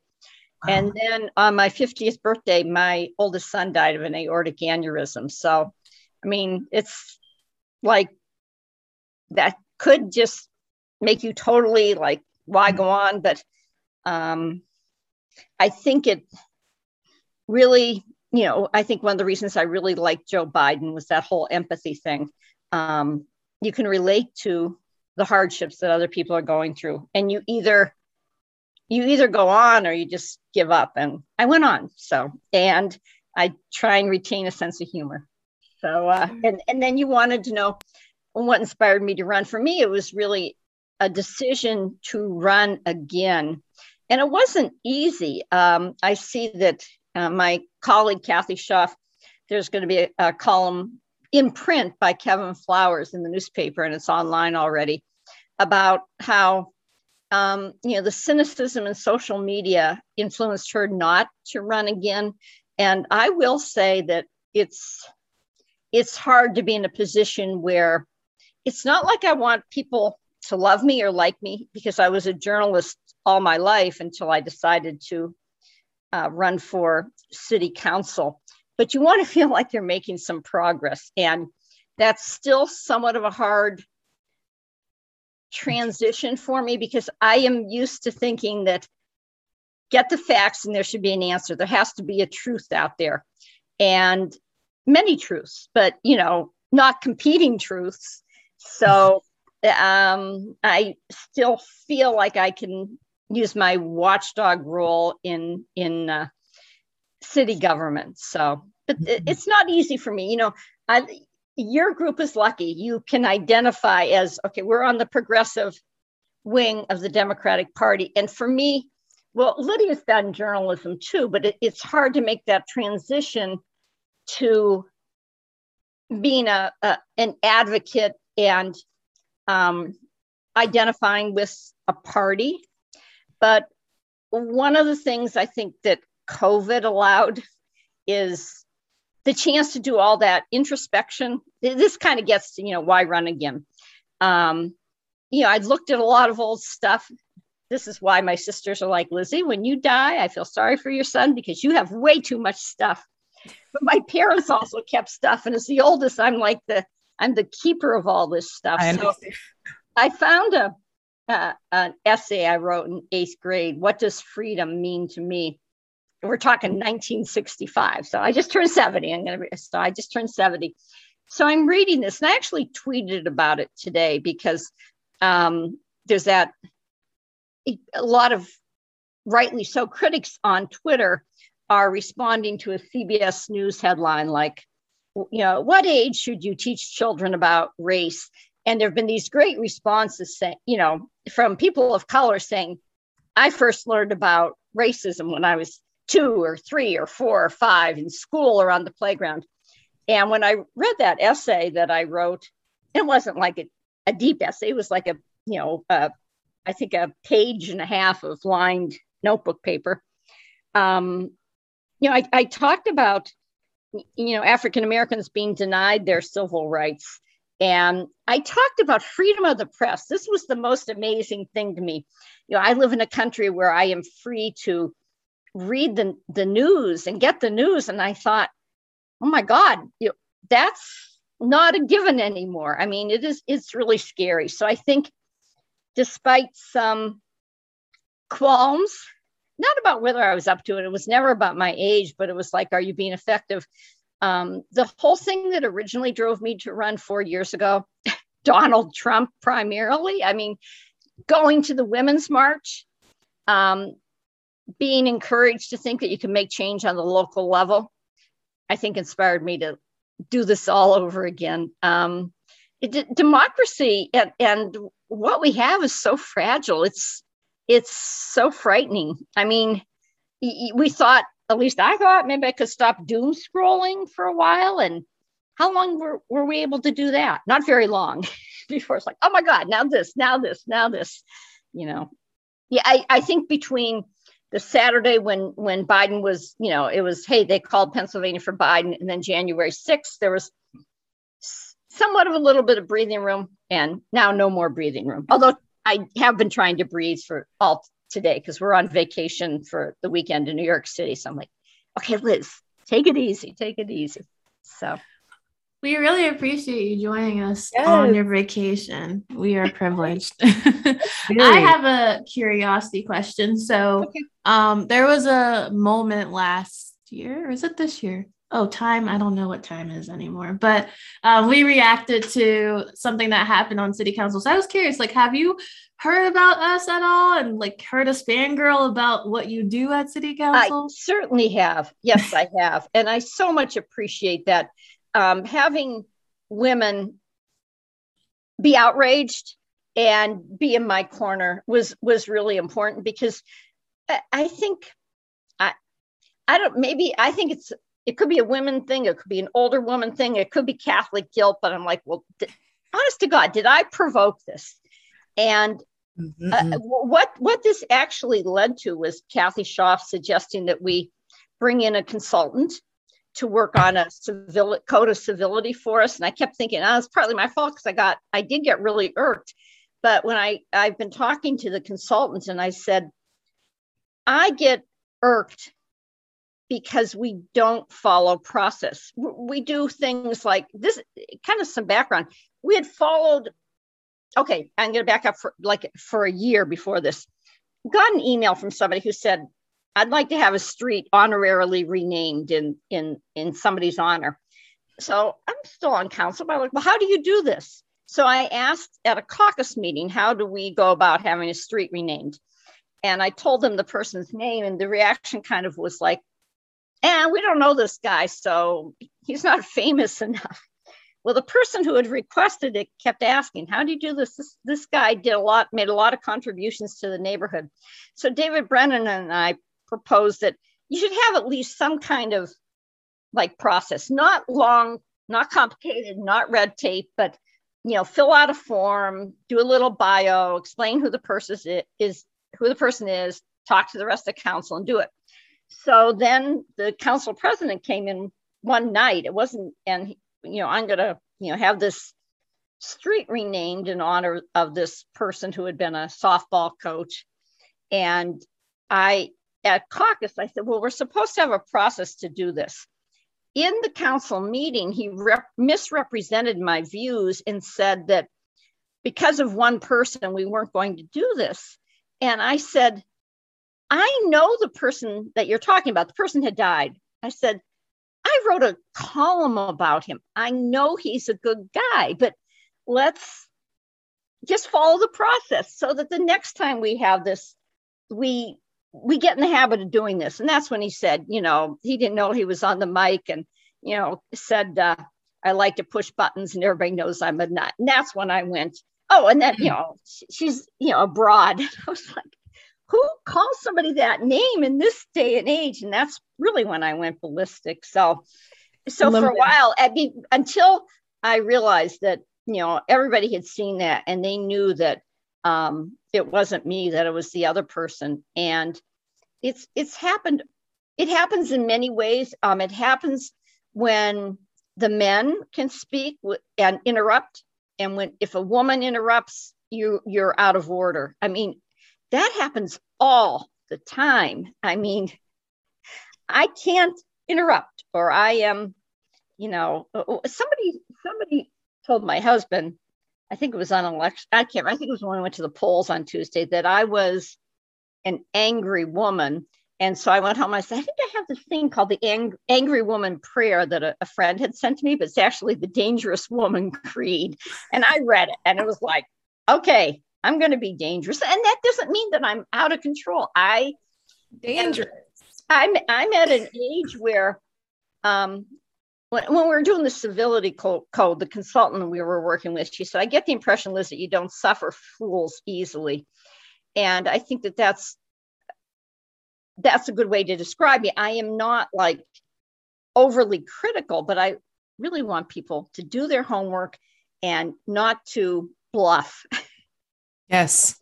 And that's one thing you definitely do. I love watch. I love when you post on your uh, on your Facebook, or I think I also see you now on Twitter. Yeah. Mm-hmm. Yeah, I'm, I'm on, uh, you're on Twitter. Like I don't even be, I don't even be tweeting, but you, you're on Twitter and you're like about the facts. And I mean, I've read your articles, especially even as a kid, re- reading your articles. So it's just, it's like, it. I'm it's I'm really I'm happy to to know you. I'm happy to see you. I'm happy to have you on this show with us. Like I'm happy to I'm happy to have you on city council again because we need you. I love your fire. I love your energy and and that really we need that. And dangerous is I guess if you want to be called dangerous, you might then girl, I'm with it too. Listen, I, am all about the danger in a, in a, in a good way that changes. so I, I kind of want to, if it's okay, um, yes. one, one of your next questions is, is what is your top priority? Yes. For this year.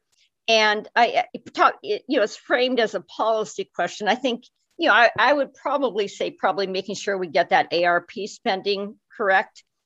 But, and so I, I feel like I'm kind of like, I don't want to weasel out of that question, but what I wanted to maybe get from you is I was at um, a meeting uh, Monday night at the Jefferson Society, and I I did not get to go to the one last night about the local yeah. racial policies, so I didn't get to go to that because we were on the road. But on Monday night, we were in a roundtable discussion, very informal, before Cleola Brown uh, spoke, and Reverend Mock, um, Reverend Charles Mock, talked about the need uh, to improve communication. And I think that's probably I mean, that's obviously not just in Erie, but we have these narrow, narrow cast, and you know the newspaper has shrunk, and th- there's the Erie Reader. Um, so I'm going to say that even though I feel like it might be weaseling out, saying it's not actually policy, but how are we going to improve communication? How are we going to make sure that people know if they're eligible to apply for ARP funding to rehab their house um, or to you know aid a small business how are we going to make sure that people know about that? And i would love to hear your ideas. I i one i well one idea i've been kind of tossing around is i was on a roundtable a statewide roundtable about gun violence. And it was mostly driven by a lot of experts from philadelphia who are working in you know really um, high risk neighborhoods in dangerous situations in schools where, you know, uh, one school had, had had lost four teenagers already this year, but they talked about doing some type of like text alert. Um, and I can't remember what that was exactly for, but it had to do with gun violence. Maybe it was like, you know, notifying police if you can anonymously, you know, tell them what's going on. Um, and I was wondering, not everybody has Wi Fi not everybody has a computer, but a lot of people have cell phones. But um, and then I was trying to think of how else, and I don't have a good uh, answer yet. But how else do we get that news out? Like, you know, the administration will say, well, we have it on the city's Facebook page or the city's website, but I'm not sure. You know, a lot of people are on social media. I don't know that they're necessarily on the city's social media. So mm-hmm. I guess my it, it wouldn't so much be a policy, but I want to see how are we going to communicate this? And if you have ideas, even tonight, let me know because okay. we can't Let's just do think- it person to person. You know, and plus we've had the whole COVID thing. Mm-hmm. You know, we've been isolated. So, how do we? What do you find is the best way to uh, get the news out there? What yeah. do you think? Oh my gosh! I mean, I think that's a big that's a big question. I think we we could dive into that deeper. I think we're actually out of time for this okay. segment. We have to move on to our next guest because we have okay. Jasmine waiting in the wings. Oh, but okay. thank you so much, Liz, for coming yes. and talking to us. We'll have to unpack that and probably more. We need to have you back on. Yeah. And, yes. and tell, tell Jasmine, tell Jasmine yeah. I'm rooting for her. Can't wait for her to to join us. It'd be so great to have a young woman with me. So, and I, yes. oh my, sorry, I talked too much. Thank you. No, no you're, good. Thank you so no, thank you. Have a great rest. Love it. And come back, you, Liz. Bye. Bye. Oh, I love Liz's energy. Like it, it, honestly, and humor. Like I really has some, it really humorous. Like I love, I love it. All right. Well, we have Jasmine. Well, you just I know. Without further ado, boom, boom, boom, boom, boom. We got Jasmine in the room. My slate mate in 2019. Now look at this girl. Okay. I'm so proud. Hey. Hey. How you doing? I'm good. How are you all? I was Good. watching Liz, so I, I feel kind of bad because I feel like she was rushed at the end, and I was just enjoying her because I just love Liz. I love everything she does and all the information she gives the public, which is something that I'm very key on. Yes. I'm good. I, mean, feel good. Yeah, we can always uh, you know, have her back, have y'all back, maybe to get who knows. We can we can do whatever we want to do. So Exactly. maybe we can do that again. Let's do that. Um so you you want to introduce yourself to to to the to the fellow uh our Erie listeners, to those who don't know you, those who do. Go ahead, shoot, shoot, shoot. Go ahead. Hello, everyone. My name is Jasmine Flores. I'm a community organizer and activist since 2018, 2019. Yeah, 2018, October. So, um, the last few years, I've been really engaged in um, the issues that impact the working class, such as um, the fight for 15 and raising awareness to the issues that impact us, such as livable wages and healthcare for all and um, also with the need to get out and vote. So I'm a big person on registering voters and getting the demographic that doesn't necessarily participate involved. I'm a born and raised Erieite, so I'm a Lower East Sider. Went to all the great, um, well, the grade schools in the city up until high school, and then I decided to do PA Cyber because I didn't like the environment that our high schools were at the time. Um, I felt, even though as an honor student, it was very hostile and it wasn't a nurturing environment to encourage um, the people that needed to be there to do more. So I just felt like I needed to be out of there. So I did PA Cyber, graduated in 2012, went to school for medical assistant at, for, at Great Lakes Institute of Technology, and I worked as a medical assistant for a year and realized that there's not really much money in our area for that, even though we're pumping out medical assistants like crazy um, in the trade schools. Uh, you have to go outside of our area to actually make money because a lot of our practices are small, or the hospital is keeping the wages at a certain limit, and then they're taking you know benefits out, so it just doesn't equal out. Um, so then I also didn't like the atmosphere of the quick turnover patients. I like more one-on-one. So I've been a caregiver for the last few years. I'm currently employed at the Barber Center, so I'm a community support professional. So I go out with my clients and we do regular activities out in the community to help them build um, confidence to be able to do things and hopefully get employment in the future. So um, all about empowering our future um, community members to be as independent as possible um, in all areas. Um, I ran in 2019 in the primary alongside Devana, and we, with our election with Erie County United, We're 187 votes short from us moving on. I feel as though a lot of the work that we did then has definitely transpired, well, transpired a lot of the work that we have done now. The pandemic has gone in the way. Um, I didn't go away while the pandemic was happening. So I did stay consistent and active and engaged in letting my community know all the issues that were impacting, which the pandemic highlighted, such as our shelter insecurity, our food insecurity, our employment insecurity, our health insecurity. So it's just like having a lot of these conversations with our community members have been highlighted before, but have definitely carried over to the conversation, to get more people to want to take action, at least on the local level, I feel as though. So we ran again in 2021. We won our primary and then we won the general. And we made history. I'm the first Latina to ever sit on Erie City Council.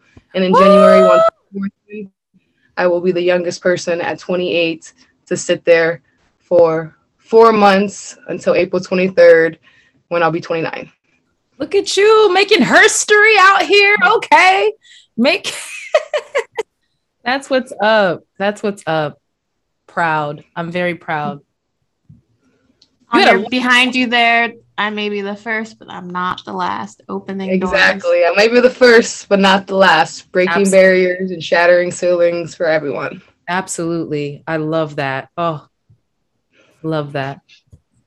We have a comment in the in the comment section real quick and uh check for Senate says congratulations Jasmine. So happy for you. I'm so happy for you. Thank you. Yes. All right. Oh, and then somebody else. Okay, so we have Shraddha too. Shraddha said, ja- "Yes, Jasmine." All right. Um,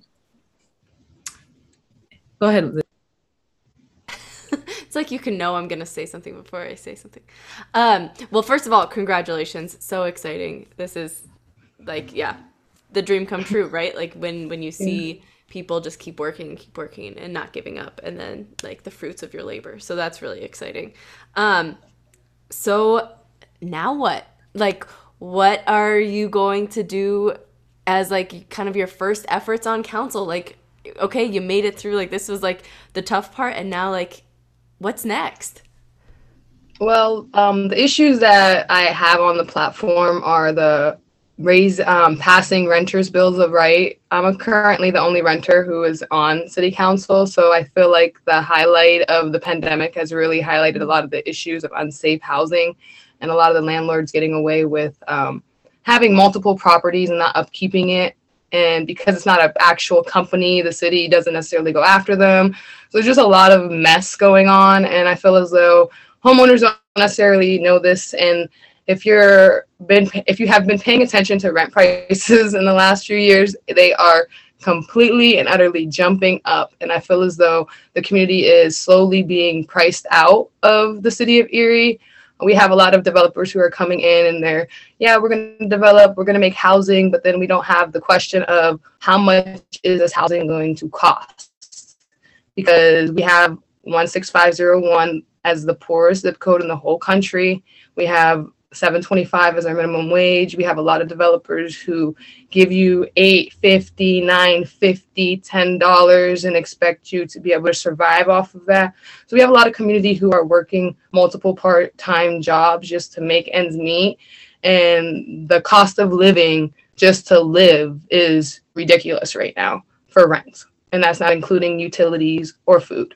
So that's something that's really um, important to me is getting the renters protected and making sure that housing is affordable because our unhoused community is growing. And I like to see that throughout the whole city. I mean, if you're downtown, you see it all over the place. Um, I live on the Lower East Side. I was raised on Fifth and Wallace. I'm a product of the food desert and the food swamp. So I would like to correct that and make access to my Lower East Siders to have healthy, affordable food. Um, a lot of our community on this side of town has EBT, so the income is secure. Why don't they have access to healthy food? We have Dollar Trees, Family Dollars, um.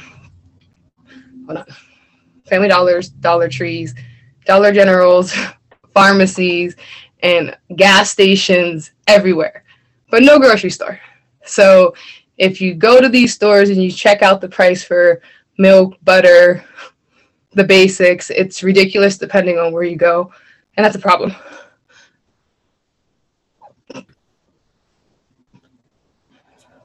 I understand. I understand the emotion. I, I really do. I thank you for being transparent and I thank you for sharing your experience. And that's really what what I admire about you and I'm really proud of you is always being forthright and always being honest and and and really honestly being passionate. And and like you a girl I no so cry. Okay go ahead. Cry and let it out because you you you've worked hard. You've worked very hard.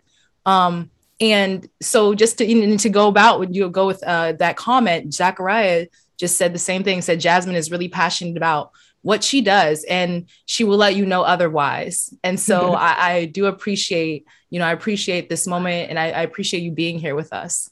I really do. And i appreciate your fire and your passion for your, our community. We need right. you yeah we need you in that space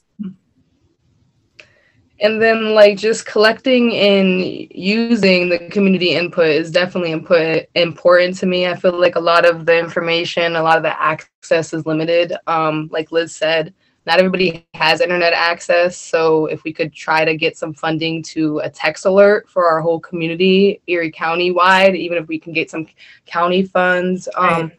given to that i think that everyone does have access to a cell phone if you have access to the EBT program, most times you can get a cell phone free with some type of, you know, text, um, like a texting access, whether it's free or limited, depending on minutes, whatever the service. Maybe I've never had that, but I know that people do get cell phones for free. So um, just you know making the information available because there are a lot of things that people don't know and they don't want to ask questions right. because they're embarrassed or they feel shame. And I feel as though it should be available. We have seen with the pandemic how when we depend on paper, we don't have everything on internet. It, the, I mean, through the website, through data, through just having Zoom. You know what I mean? Like we see that we have to be modern, and in order to be modern, we have to think technology. And the fact that a lot of people in our current city hall are older, it, they realized with the pandemic mm-hmm. how behind they were. So right. they had to hurry up and catch up. And I think that they were hoping to retire before anything like this had happened. So you see how they're catching up and now they're all on Zoom and sometimes they get caught saying things or making the comments or mm-hmm. you know doing things that they shouldn't be doing because this is all recorded. It's just, you know, it just shows that things are changing and we have to be more with the times and make sure that our community can access everything and whether it's through the website our website needs to be more user friendly mm-hmm. we need to make mm-hmm. sure that people can access yes. all the information to get to our city council meetings right. all the public study sessions all of the budget meetings that are public like just anything that's supposed to be public make it public so people can find it that's yes. All we need to do and i guarantee you we do start getting more people involved because it wouldn't be so much work to try to be involved. Yeah. Right? But that's not what a lot of people in power want. Exactly. they want it so, to be limited. That's why we need people like you that are yeah. are part of the community and get it and and are committed to making it accessible. We need people like you. So, thank yeah. you. Thanks. Um so to kind of round out this conversation, we always ask what makes Erie yours? Um, I think my love for here, my family, I think having the hope for what I know Erie can be makes Erie mine. Yes. Yes. It's mm. not an our Erie episode if we're not all crying at I know, right? Like Wow. Yes. Yes. I feel that. Yes. Oh man. Yeah. Strada says yes, young informed people committed to equity work and it in it and in it for the long haul gives me so much hope. You are on point, Jasmine. So, girl, you better yeah, get congratulations, it. Jasmine. You yes. put in so much. I mean, the work there had to be a window of work that was done this year, but that the benefit and your win is based off of how much you stayed busy. Right prior right, to this right. election cycle. So you you kicked ass. You put in the work. I saw it. You have grown so much too. Yes. And I'm really proud of you. Growth. Yeah, we need people who are willing to grow and want to grow and continue to grow. Like that's big. Yeah. So I I, I mean, at that. 25 no one knows everything at 28 no. no. one knows everything so it's like every day is a learning experience and okay. being aware that anything can be a learnable moment is definitely enlightening and it definitely makes more people willing to talk to me and want to give their wisdom because it, I might not use it exactly how they might give it to me, but it's in the back of my mind for, you know, how I interpret it and how I would like my own Jasmine flair to be put on something. Yeah. So I just think that with everything that's we have been working towards for Erie over the last, you know, three years that I've been actively involved. It gives me hope for the work that we are going to need to do going forward, but it also gives me hope for the voters who feel forgotten and left behind, who don't see the point in the process because I know that on a local level, it means so much. Like,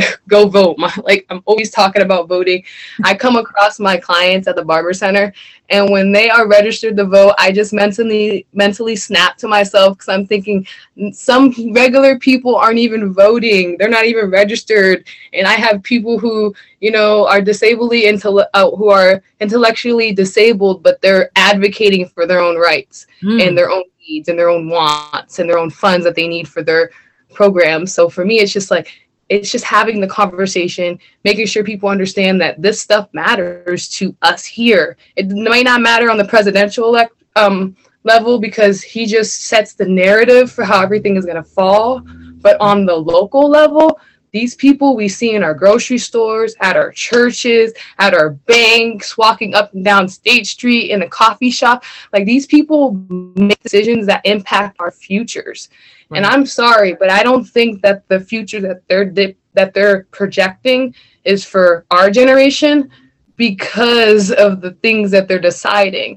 Mm-hmm. And they're not going to see what's left, sadly. And mm-hmm. by 10 years, some of them, because of where they are. Um, so for me, it's like we need to make sure that we're having the conversation and asking the questions. Like, is this development going to be a beneficial development? Is this apartment complex going to be affordable housing? Are we pricing our community who's currently living here, sustaining our city, and making a life here?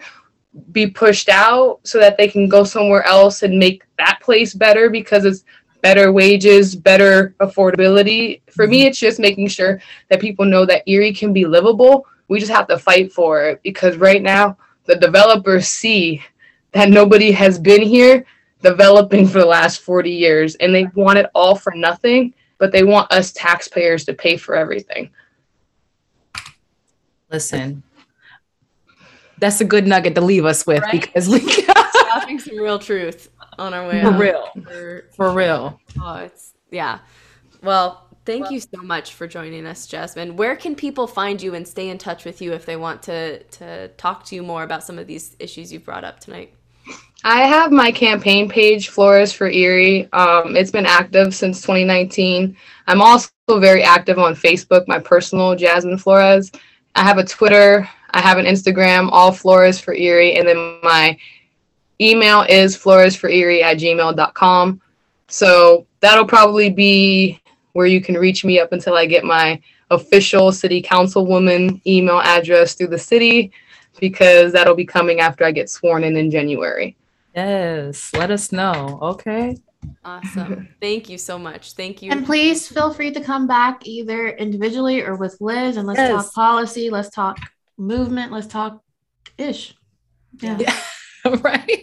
I love that. definitely do that. I love chatting with Liz, so we can definitely plan that and make that happen for everyone because I would awesome. love to collaborate. You yeah. all have a good night. You yeah. too. Thank you for being with us today.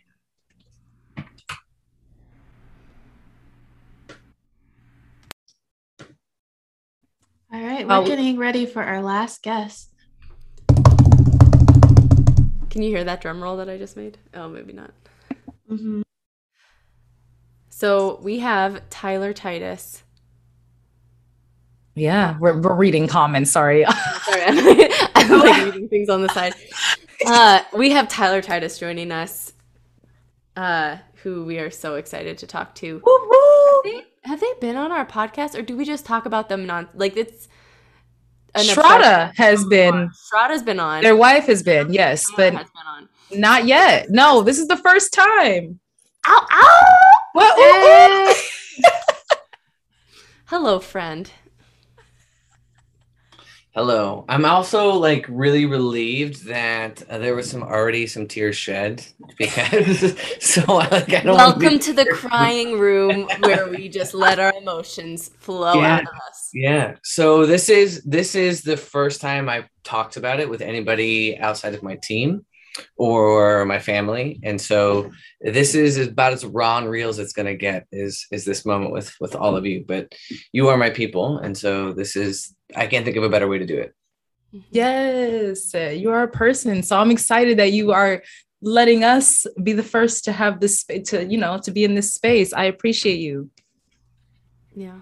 Yeah. So do you want to just introduce yourself to the group to to to to the Facebook land to right. our, our Erie listeners to a world right. in which people don't know who Tyler Titus is at this point. Like, uh, so I am Tyler Titus, current sitting president of the Erie City School Board, and was the Democratic nominee for county executive uh, this past this past race, this past cycle.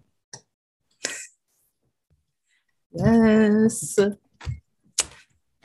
So I feel like in this situation, because it's been, we've had what, how many people that we've talked to in the last, what, about like hour or so. So I just need to take like another deep breath. Marty, can you get us through like with another deep breath, like real quick before we jump in?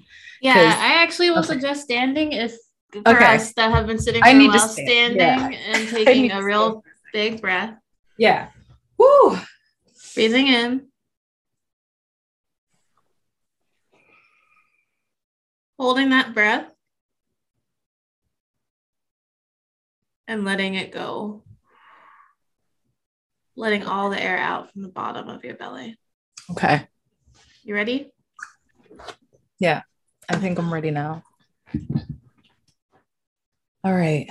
So let me get my stuff up real quick. We already have comments. Dr. Tyler, you are already a winner. Yes. no worry, tears are good, is what Jasmine said. So yeah, we might, we all might cry. That's okay. So what I feel like I'm I'm excited to have you on. One, you're my friend. So it's nice to have you on. it's nice to have you on and, and, and you really be able to chat in this space. Um, I'm really just interested to know just like how are you doing? How are you feeling? You know, how how's how's everything going? Well, um, the first day I like I literally couldn't get out of bed. Um, there was a lot of anger at myself like what did i miss? What didn't i do enough of? I let everybody down. There was so much at stake in this election. And it was just really a lot of negative self-talk uh, because and it's the same it's the same thing too. It's it's not it's the negative self-talk. Now i just want to be completely transparent. I've moved on a little bit in this grieving process but i'm i'm solidly in the anger phase. Um so i'm just want to be be really open and honest about that. But uh where i am right now is i'm just angry. I'm angry um for for about so many things but the biggest things coming down to um, systems continuing to work how the systems were designed to work and that so many who are vulnerable and really needed this moment um, to have somebody who understood what poor people what black people what indigenous people were going through right now uh, at the helm at the helm. And i'm angry i'm angry that colonization privilege um, and marginalization and intentional oppression caused this election to go the way that it did.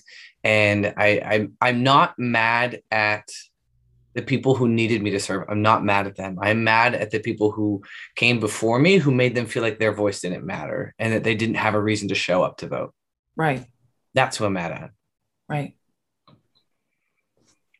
So this is this is a, go ahead, Lydia. Well, I just want to say, like, there is no world in which you could ever let anyone down.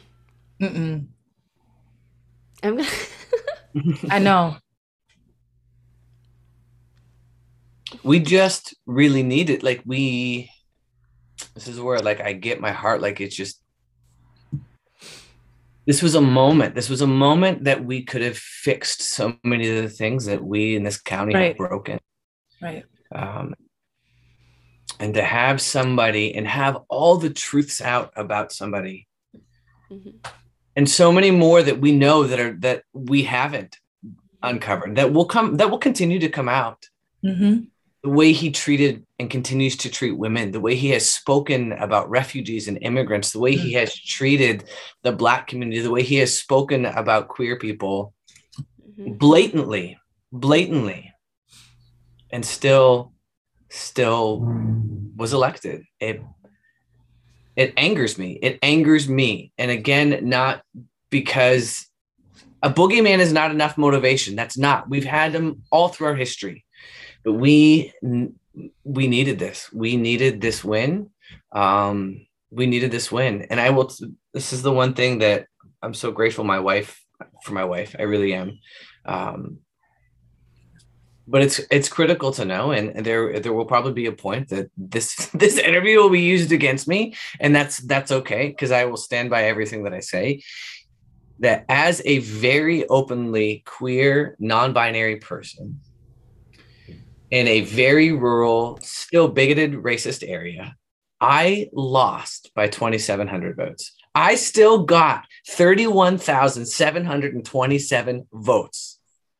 That is on, we never thought that was going to happen. I was repeatedly told that would not happen. A cisgender white male was only able to beat me by 2,700 votes. Mm-hmm. That means we are changing the county. We are changing minds. This county is moving in a different direction. I didn't win this race, but we won a whole lot of other things. Right. We did. And we can't, you know, we we can't forget that. There are mm-hmm. people who voted for a openly queer person who would have never spoken to an openly queer person so it means that this county is now safer for children than it was before I launched my campaign. Mm-hmm. So we've changed minds and, and we have shown what is possible and that you don't have to settle for good old boy candidates. You don't. You don't. You can pick progressive liberal candidates and you can you can do great things. You can. In fact, you have to if you want to to engage and ignite the body. If you if you want people to get out to vote, you have to engage or, or elect uh, people that are going to excite them, or they're not going to show up. We had one of the highest turnouts in an odd year election that they've seen ever. Hmm. Mm-hmm. That's that's that's something. That's uh, I'm angry, but like we did some shit. Sorry if I'm not allowed to swear, but we did some. No, you can swear. You just Should swear. have asked that first. No, you can swear. And you did can do swear. some shit. You did some serious shit. And you're con- gonna continue to do some serious shit. And it mm-hmm. like yeah. I mean, let's go all the way back in time to the primaries. Your win, I know for me personally, and a lot of people invigorated us. It's like, oh my God, we can win. yes. And I don't think, I know us on the call, we're preaching to the crier, but this loss and other losses like Yuki King out in Greensburg, who ran for um, a trans person who ran for council um, in Greensburg. Our, our, our, and she's black too. Um, our lesson here is not, oh, black people, queer people, we can't run them. It's dangerous. We're going to lose our our important seats. Like I'm sure some, I'll just mm-hmm. say some Dems are looking like, oh, we have to run the traditional candidates. We have to run the candidates are going to mm-hmm. raise as much money. No, that was not the lesson at all. Lesson Mm-mm. is that when you run inspiring people, they will turn people out. They will connect with people. They will build. What you have done this year has built something like you just said, and that's not going to wait. You set up an infrastructure for yourself to go on and do this mm-hmm. again and win, and other people like you, and people like Devana, and just mm-hmm. people who aren't the Davises of the world to win and change things and be that voice. I agree with you. I, I was angry. I'm still kind of I'm sitting in fear. Mm-hmm. we needed this win. And I feel like I feel like I, I worry about conservatives and Republicans who stand against our values winning a lot more seats and taking us back in time. But I don't think all is over. Nothing is we have not lost all. We have not. I agree. I agree. And what it what I I am fearful too. And then I remember, wait, we've got city council races coming up. We've got county council races coming up. And we have again go back to what you said, Marty, set an infrastructure now. We have activated a voter base. At one point in time, the last weekend, the get out the vote weekend, we hit over 5,000 doors. Just my just my campaign with the amount of volunteers we had out in all parts of the county. They're ready. They're ready. They are ready. They believed in this mission. They believed in this vision. They're ready. So now we can flip seats. We have, like, we know the work that it'll take, right? And it's grassroots that will do it. And so now we keep our eyes on the next seats that come up, and and we start we start running solid candidates and building that momentum behind each candidate. And before you know it, we've got a city council that looks like the city of Erie. We've got a county council that is accountable to and representative of all of Erie, right? Of all of Erie County and, and, and the school board. Look what our school board right now. It's never looked like this. It's never looked like this. No. And here it is. And it's it's got black queer representation on it, eh, young people on it. And that is that's beautiful. That is absolutely beautiful. And and those were seats that were held um, by people like the old white people that were just swapping each other in and out. Yeah. But we've we've started to break down things. We've started to break down things. Mm. Like you've had you've not only inspired us, but you really inspired a lot of people. Like we are talking about, and um, in the comments, you have people who are on fire. Really honest with, and the Chris is saying that there's a lot of momentum here. When you're talking about momentum, how not to lose sight of that, and not to, and it says, and don't lose a handle on that. And it's like it's true because there is no now momentum. Um, and then we have check for state says Tyler Watching your campaign from the outside, I was shocked when the dust settled. I feel your anger, and it share and, and it is shared with um, with you. Um, hold on, sorry. It says you should be proud of all the walls that you have torn down. Wow, that's deep. Yeah. Read it all. I mean, I'm reading the comment that just. Can you read that Chris, full? Because I'm losing it on here. Yeah, I'll read um the first. I'll read the one you're reading. Check for. Senate. Tyler, watching your campaign from the outside, I was shocked when the dust settled. I feel your anger and it is shared with you. You should be proud of all the walls you have torn down in your race. Please don't take it out on yourself. Coming from the same side, watching you helped empower me to keep going. You've inspired thousands. Take pride in that. And the other one that caught my eye, in some ways, more than we needed this win, we needed this run. We needed yes. you to run um, from Chris. I'm sorry, Chris. Scooz Gimgala. I'm sorry, Chris. Um, we needed this run, and that is impressive in and of itself. We did need this run. We needed this run. And there's another thing too, is is I know as and I own this, and, and I was asked this by another activist. Um, I am the more palpable mm-hmm. of the marginalized populations. Like when right. you look at me, what you see makes me digestible to a lot of people. Um, and and I know that I know that, and so I was able to I was able to run though because of the work of of especially black and brown queer people in front of me. I would have never been able to stand here um, like Devonna, I looked to you, and when when you ran, like you broke down walls mm. and got the stage ready for me to be able to run. Right? Like I couldn't. Don't make me cry. Run, but I couldn't. Like this is there's a lot of momentum here, but it wasn't like I just. I, I didn't create this. Right. I didn't. I kept things going. I I, I built off of off of a mm. desire and a hope that already was here um, I didn't just come out of nowhere. Like I, I, am a part of it. I know what the community wants because we are we're a part of it, right? We we were right. using that that momentum uh, that we were getting from those we were talking to because we needed the change that needed to happen. But mm. I couldn't I could not have run if other progressives hadn't run in front of me. I couldn't mm. I couldn't have done that. Mm. I like have the chills, y'all. Like I literally have the chills because I, I think that's really profound. Is that it's just like positive energy like you know just like just continuing to just go out there in the community and i i, I don't I, I don't even know what to say right now because i'm like literally my i feel chills because this is really important like I was, I'm not gonna lie, it was hard. I'm still upset. Like I'm still upset as well because, and I had said it before you even got on here. We were sharing earlier um, our our sentiments and how like we felt and I've kind of been out of the loop when it comes to politics, like to be honest with y'all, because I, have really been trying to figure out where I still like where I stand, what are my values, you know, as it if I strip away the Democratic and Republican bullshit, like what is my like what are my values, what matters to me? Um, and seeing you run on a campaign, like although you ran as a Democrat, um, it's interesting because it's like your values are just values that would be like for regular people like for people not regular people for people like right for the community as a whole as as a as the betterment of community. Not if you're a republican or a democrat it's just as the as a betterment of the community. That's how i, I view it.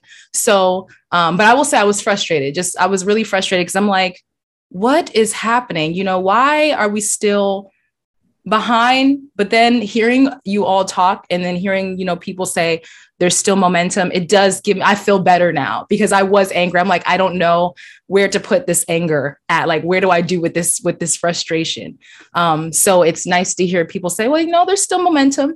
You know i was kind of getting upset because i was like uh-uh this feels like when he when trump won when in presidential i'm like i feel like yeah but you've Wait, got but you Like- you made you brought up another great point though. So one of the things Jay Breneman gave me a hug. You know, he was in the room when when we kind of got some of the counts and, and we saw where things were going, and he just said, "Those of us who believed in you are still here, and we still believe. Right? Those of us who needed this are still here, and we still need you."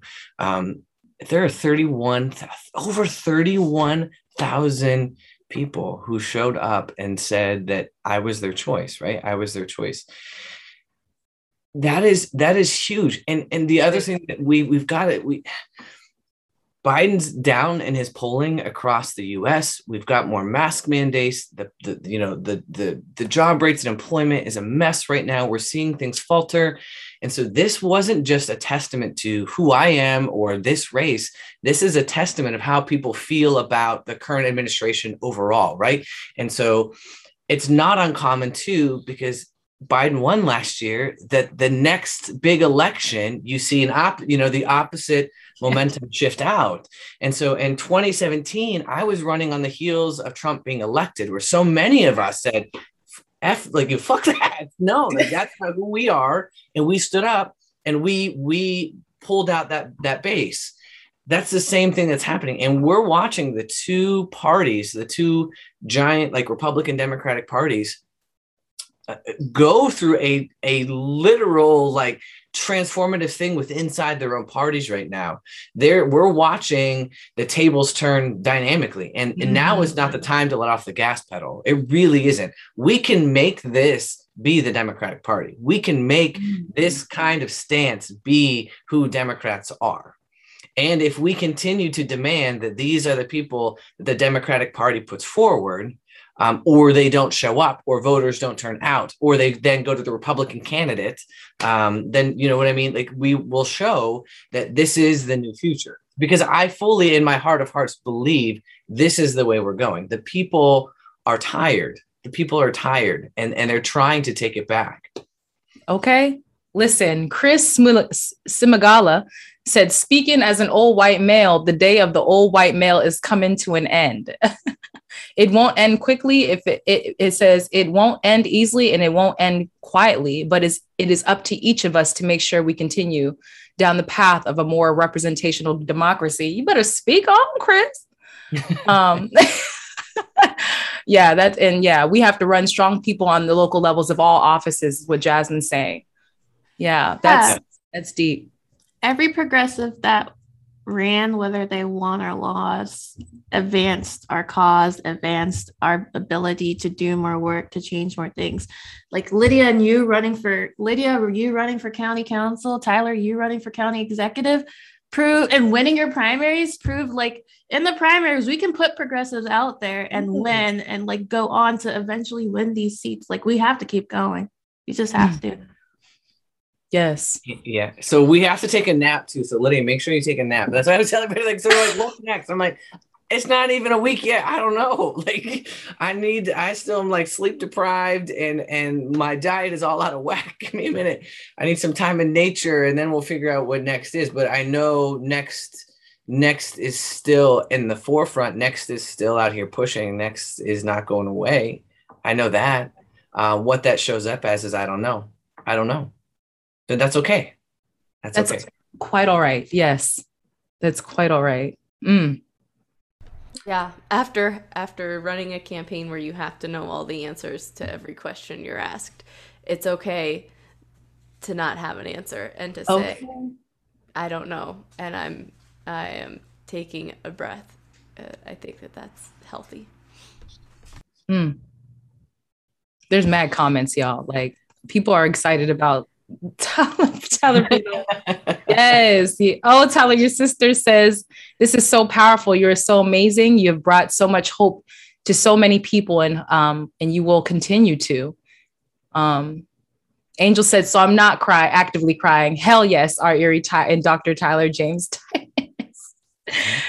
oh man, okay. And Shada, oh, Sh- okay, your lovely wife Shada said, Tyler's campaign was also led by a brilliant campaign manager who is non-binary and gender fluid. I'm so proud that Tyler and their team did not acquiesce to the pressure that they were put under to conform. Mm, okay. Our children, our youth are watching. What a beautiful way to show up for them and show them that there is a place for those of us who are marginalized. Wow.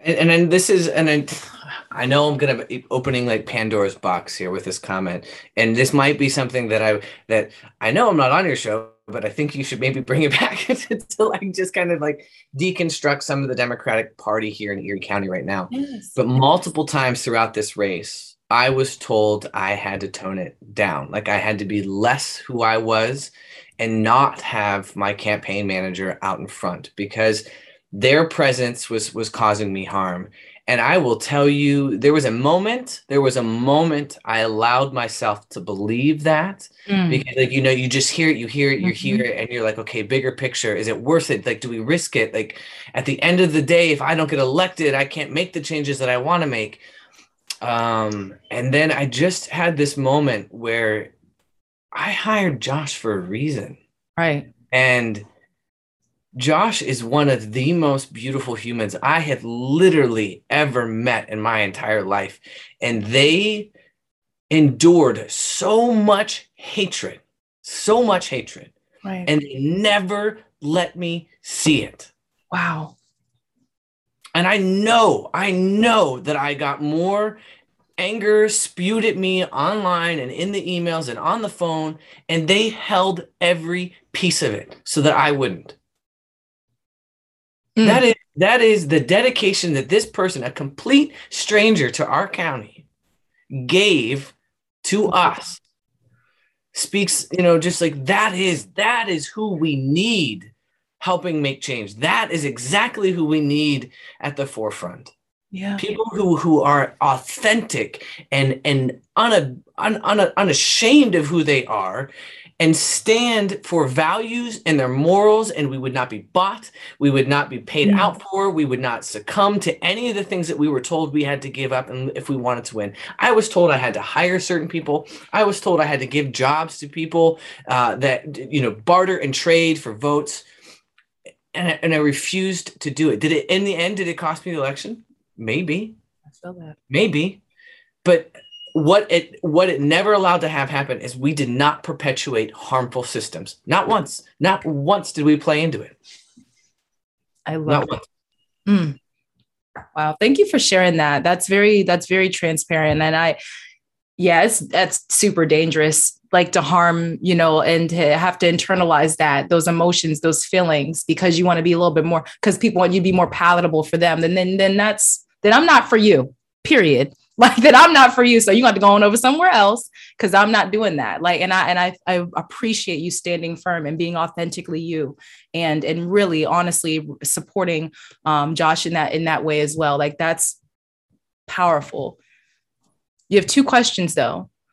Um, it says two questions. Those of us unhappy with the two party games, is there any ever any chance of PA going open, uh, going open primary? And then in these days of the vote of vote X, no matter what, in the county, should a progressive ca- uh, candidate run as a Republican?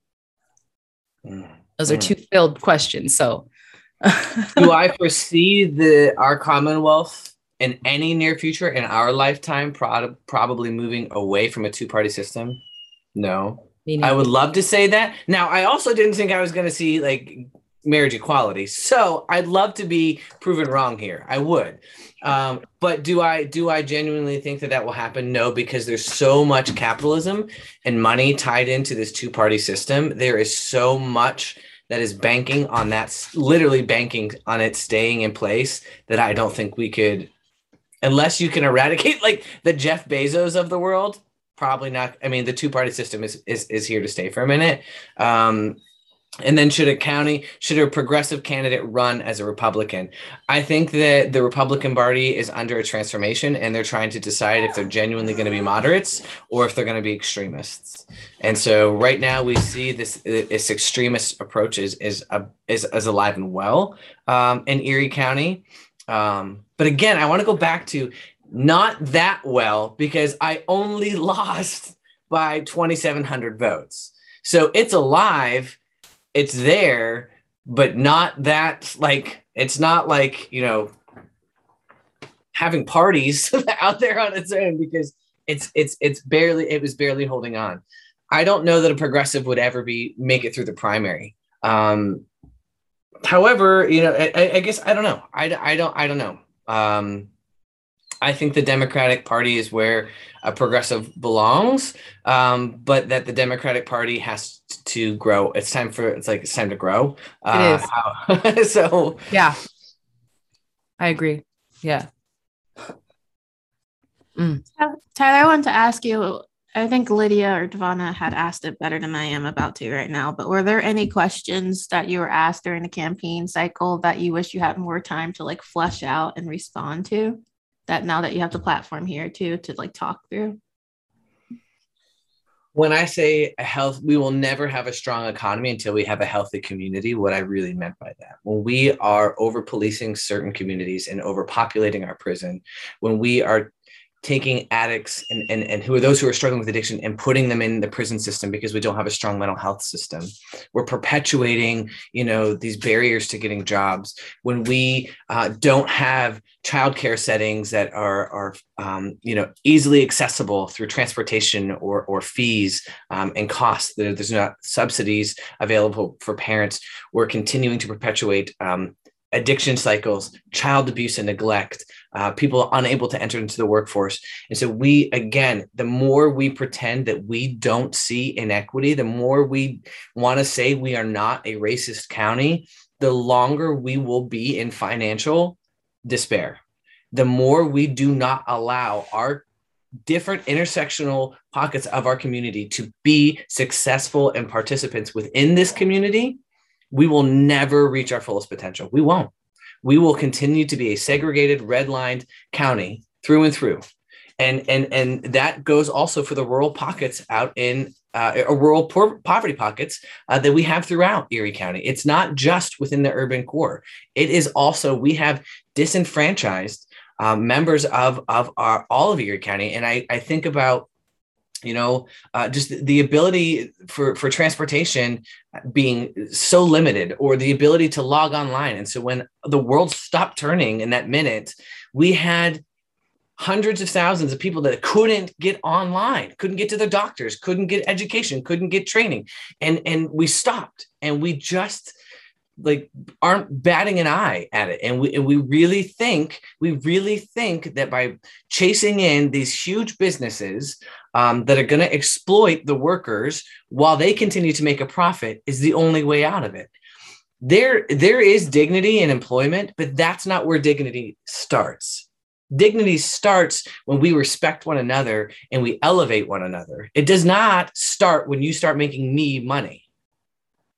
And and that is one of the things that i wish we could go on and on and on about. It's not just about employment. It's the kind of employment and the kind of opportunities and the equity throughout that sorry i went on a rampage but those are the things that i wish i could talk about more in depth no it's powerful no i love it. and that's what I'm excited personally to get back to. I'm a little burned out from the electoral work. I just want to focus on the issue work and highlighting and digging into these issues and these systems and bringing more people into the conversations. And where space allows for it, having creative conversations about what actions we can actually take that are tangible. And hopefully, with the people that we've put into power this past Tuesday, some of those things can be realized listen, I've got a three pillar plan that's still beautiful and ready to be implemented. So whenever we are ready, we can still get to work on it. We put a lot yes. of work. In. I love that. Well, did we ask the question yet? The very okay, I was gonna say the very final of what makes Erie yours. But before that, I have com there's there's comments. I think you need this is good. This is filling your cup. So uh Izzy Laurie says Josh was fabulous. Thanks so much for being for be, uh, bringing them on board. Thank you to um, you all for being strong, fabulous leaders and making a difference. Your work is so important and it counts not only for our children but for all of us. Um, and Jasmine definitely just said, "Yeah, growing pains for the dem. Time for growing pains for the dem party. Heck yeah." Um, okay, and Freda asked, uh, "Which council district does Tyler live in?"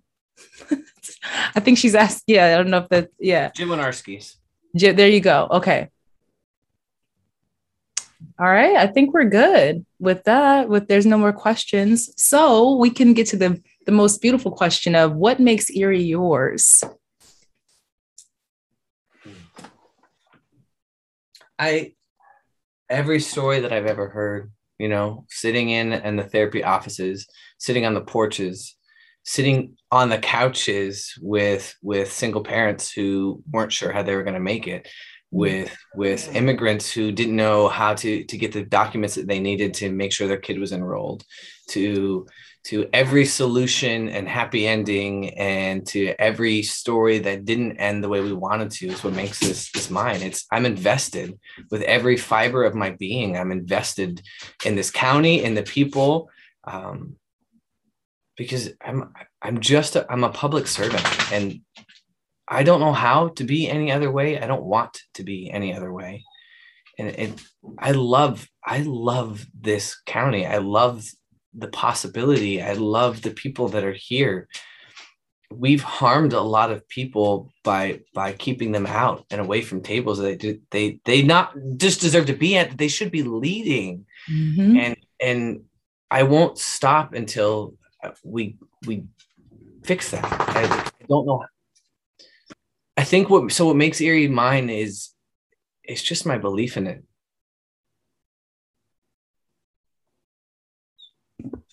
Oh, thank you, Tyler. Thank you for joining us tonight. Thank you for running because we needed that run. We needed to see you run and open doors and inspire us and give us all hope.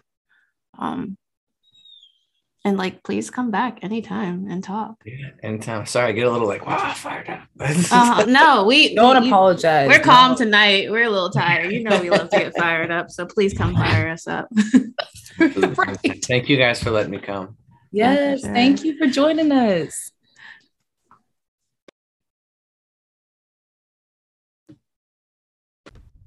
Yeah, thank you. That's it. That's it. Well, we'll see you, Tyler, in Yeah. person or Have via Zoom. night and Bye, take care of yourself. Take a break. Take a nap. Yes.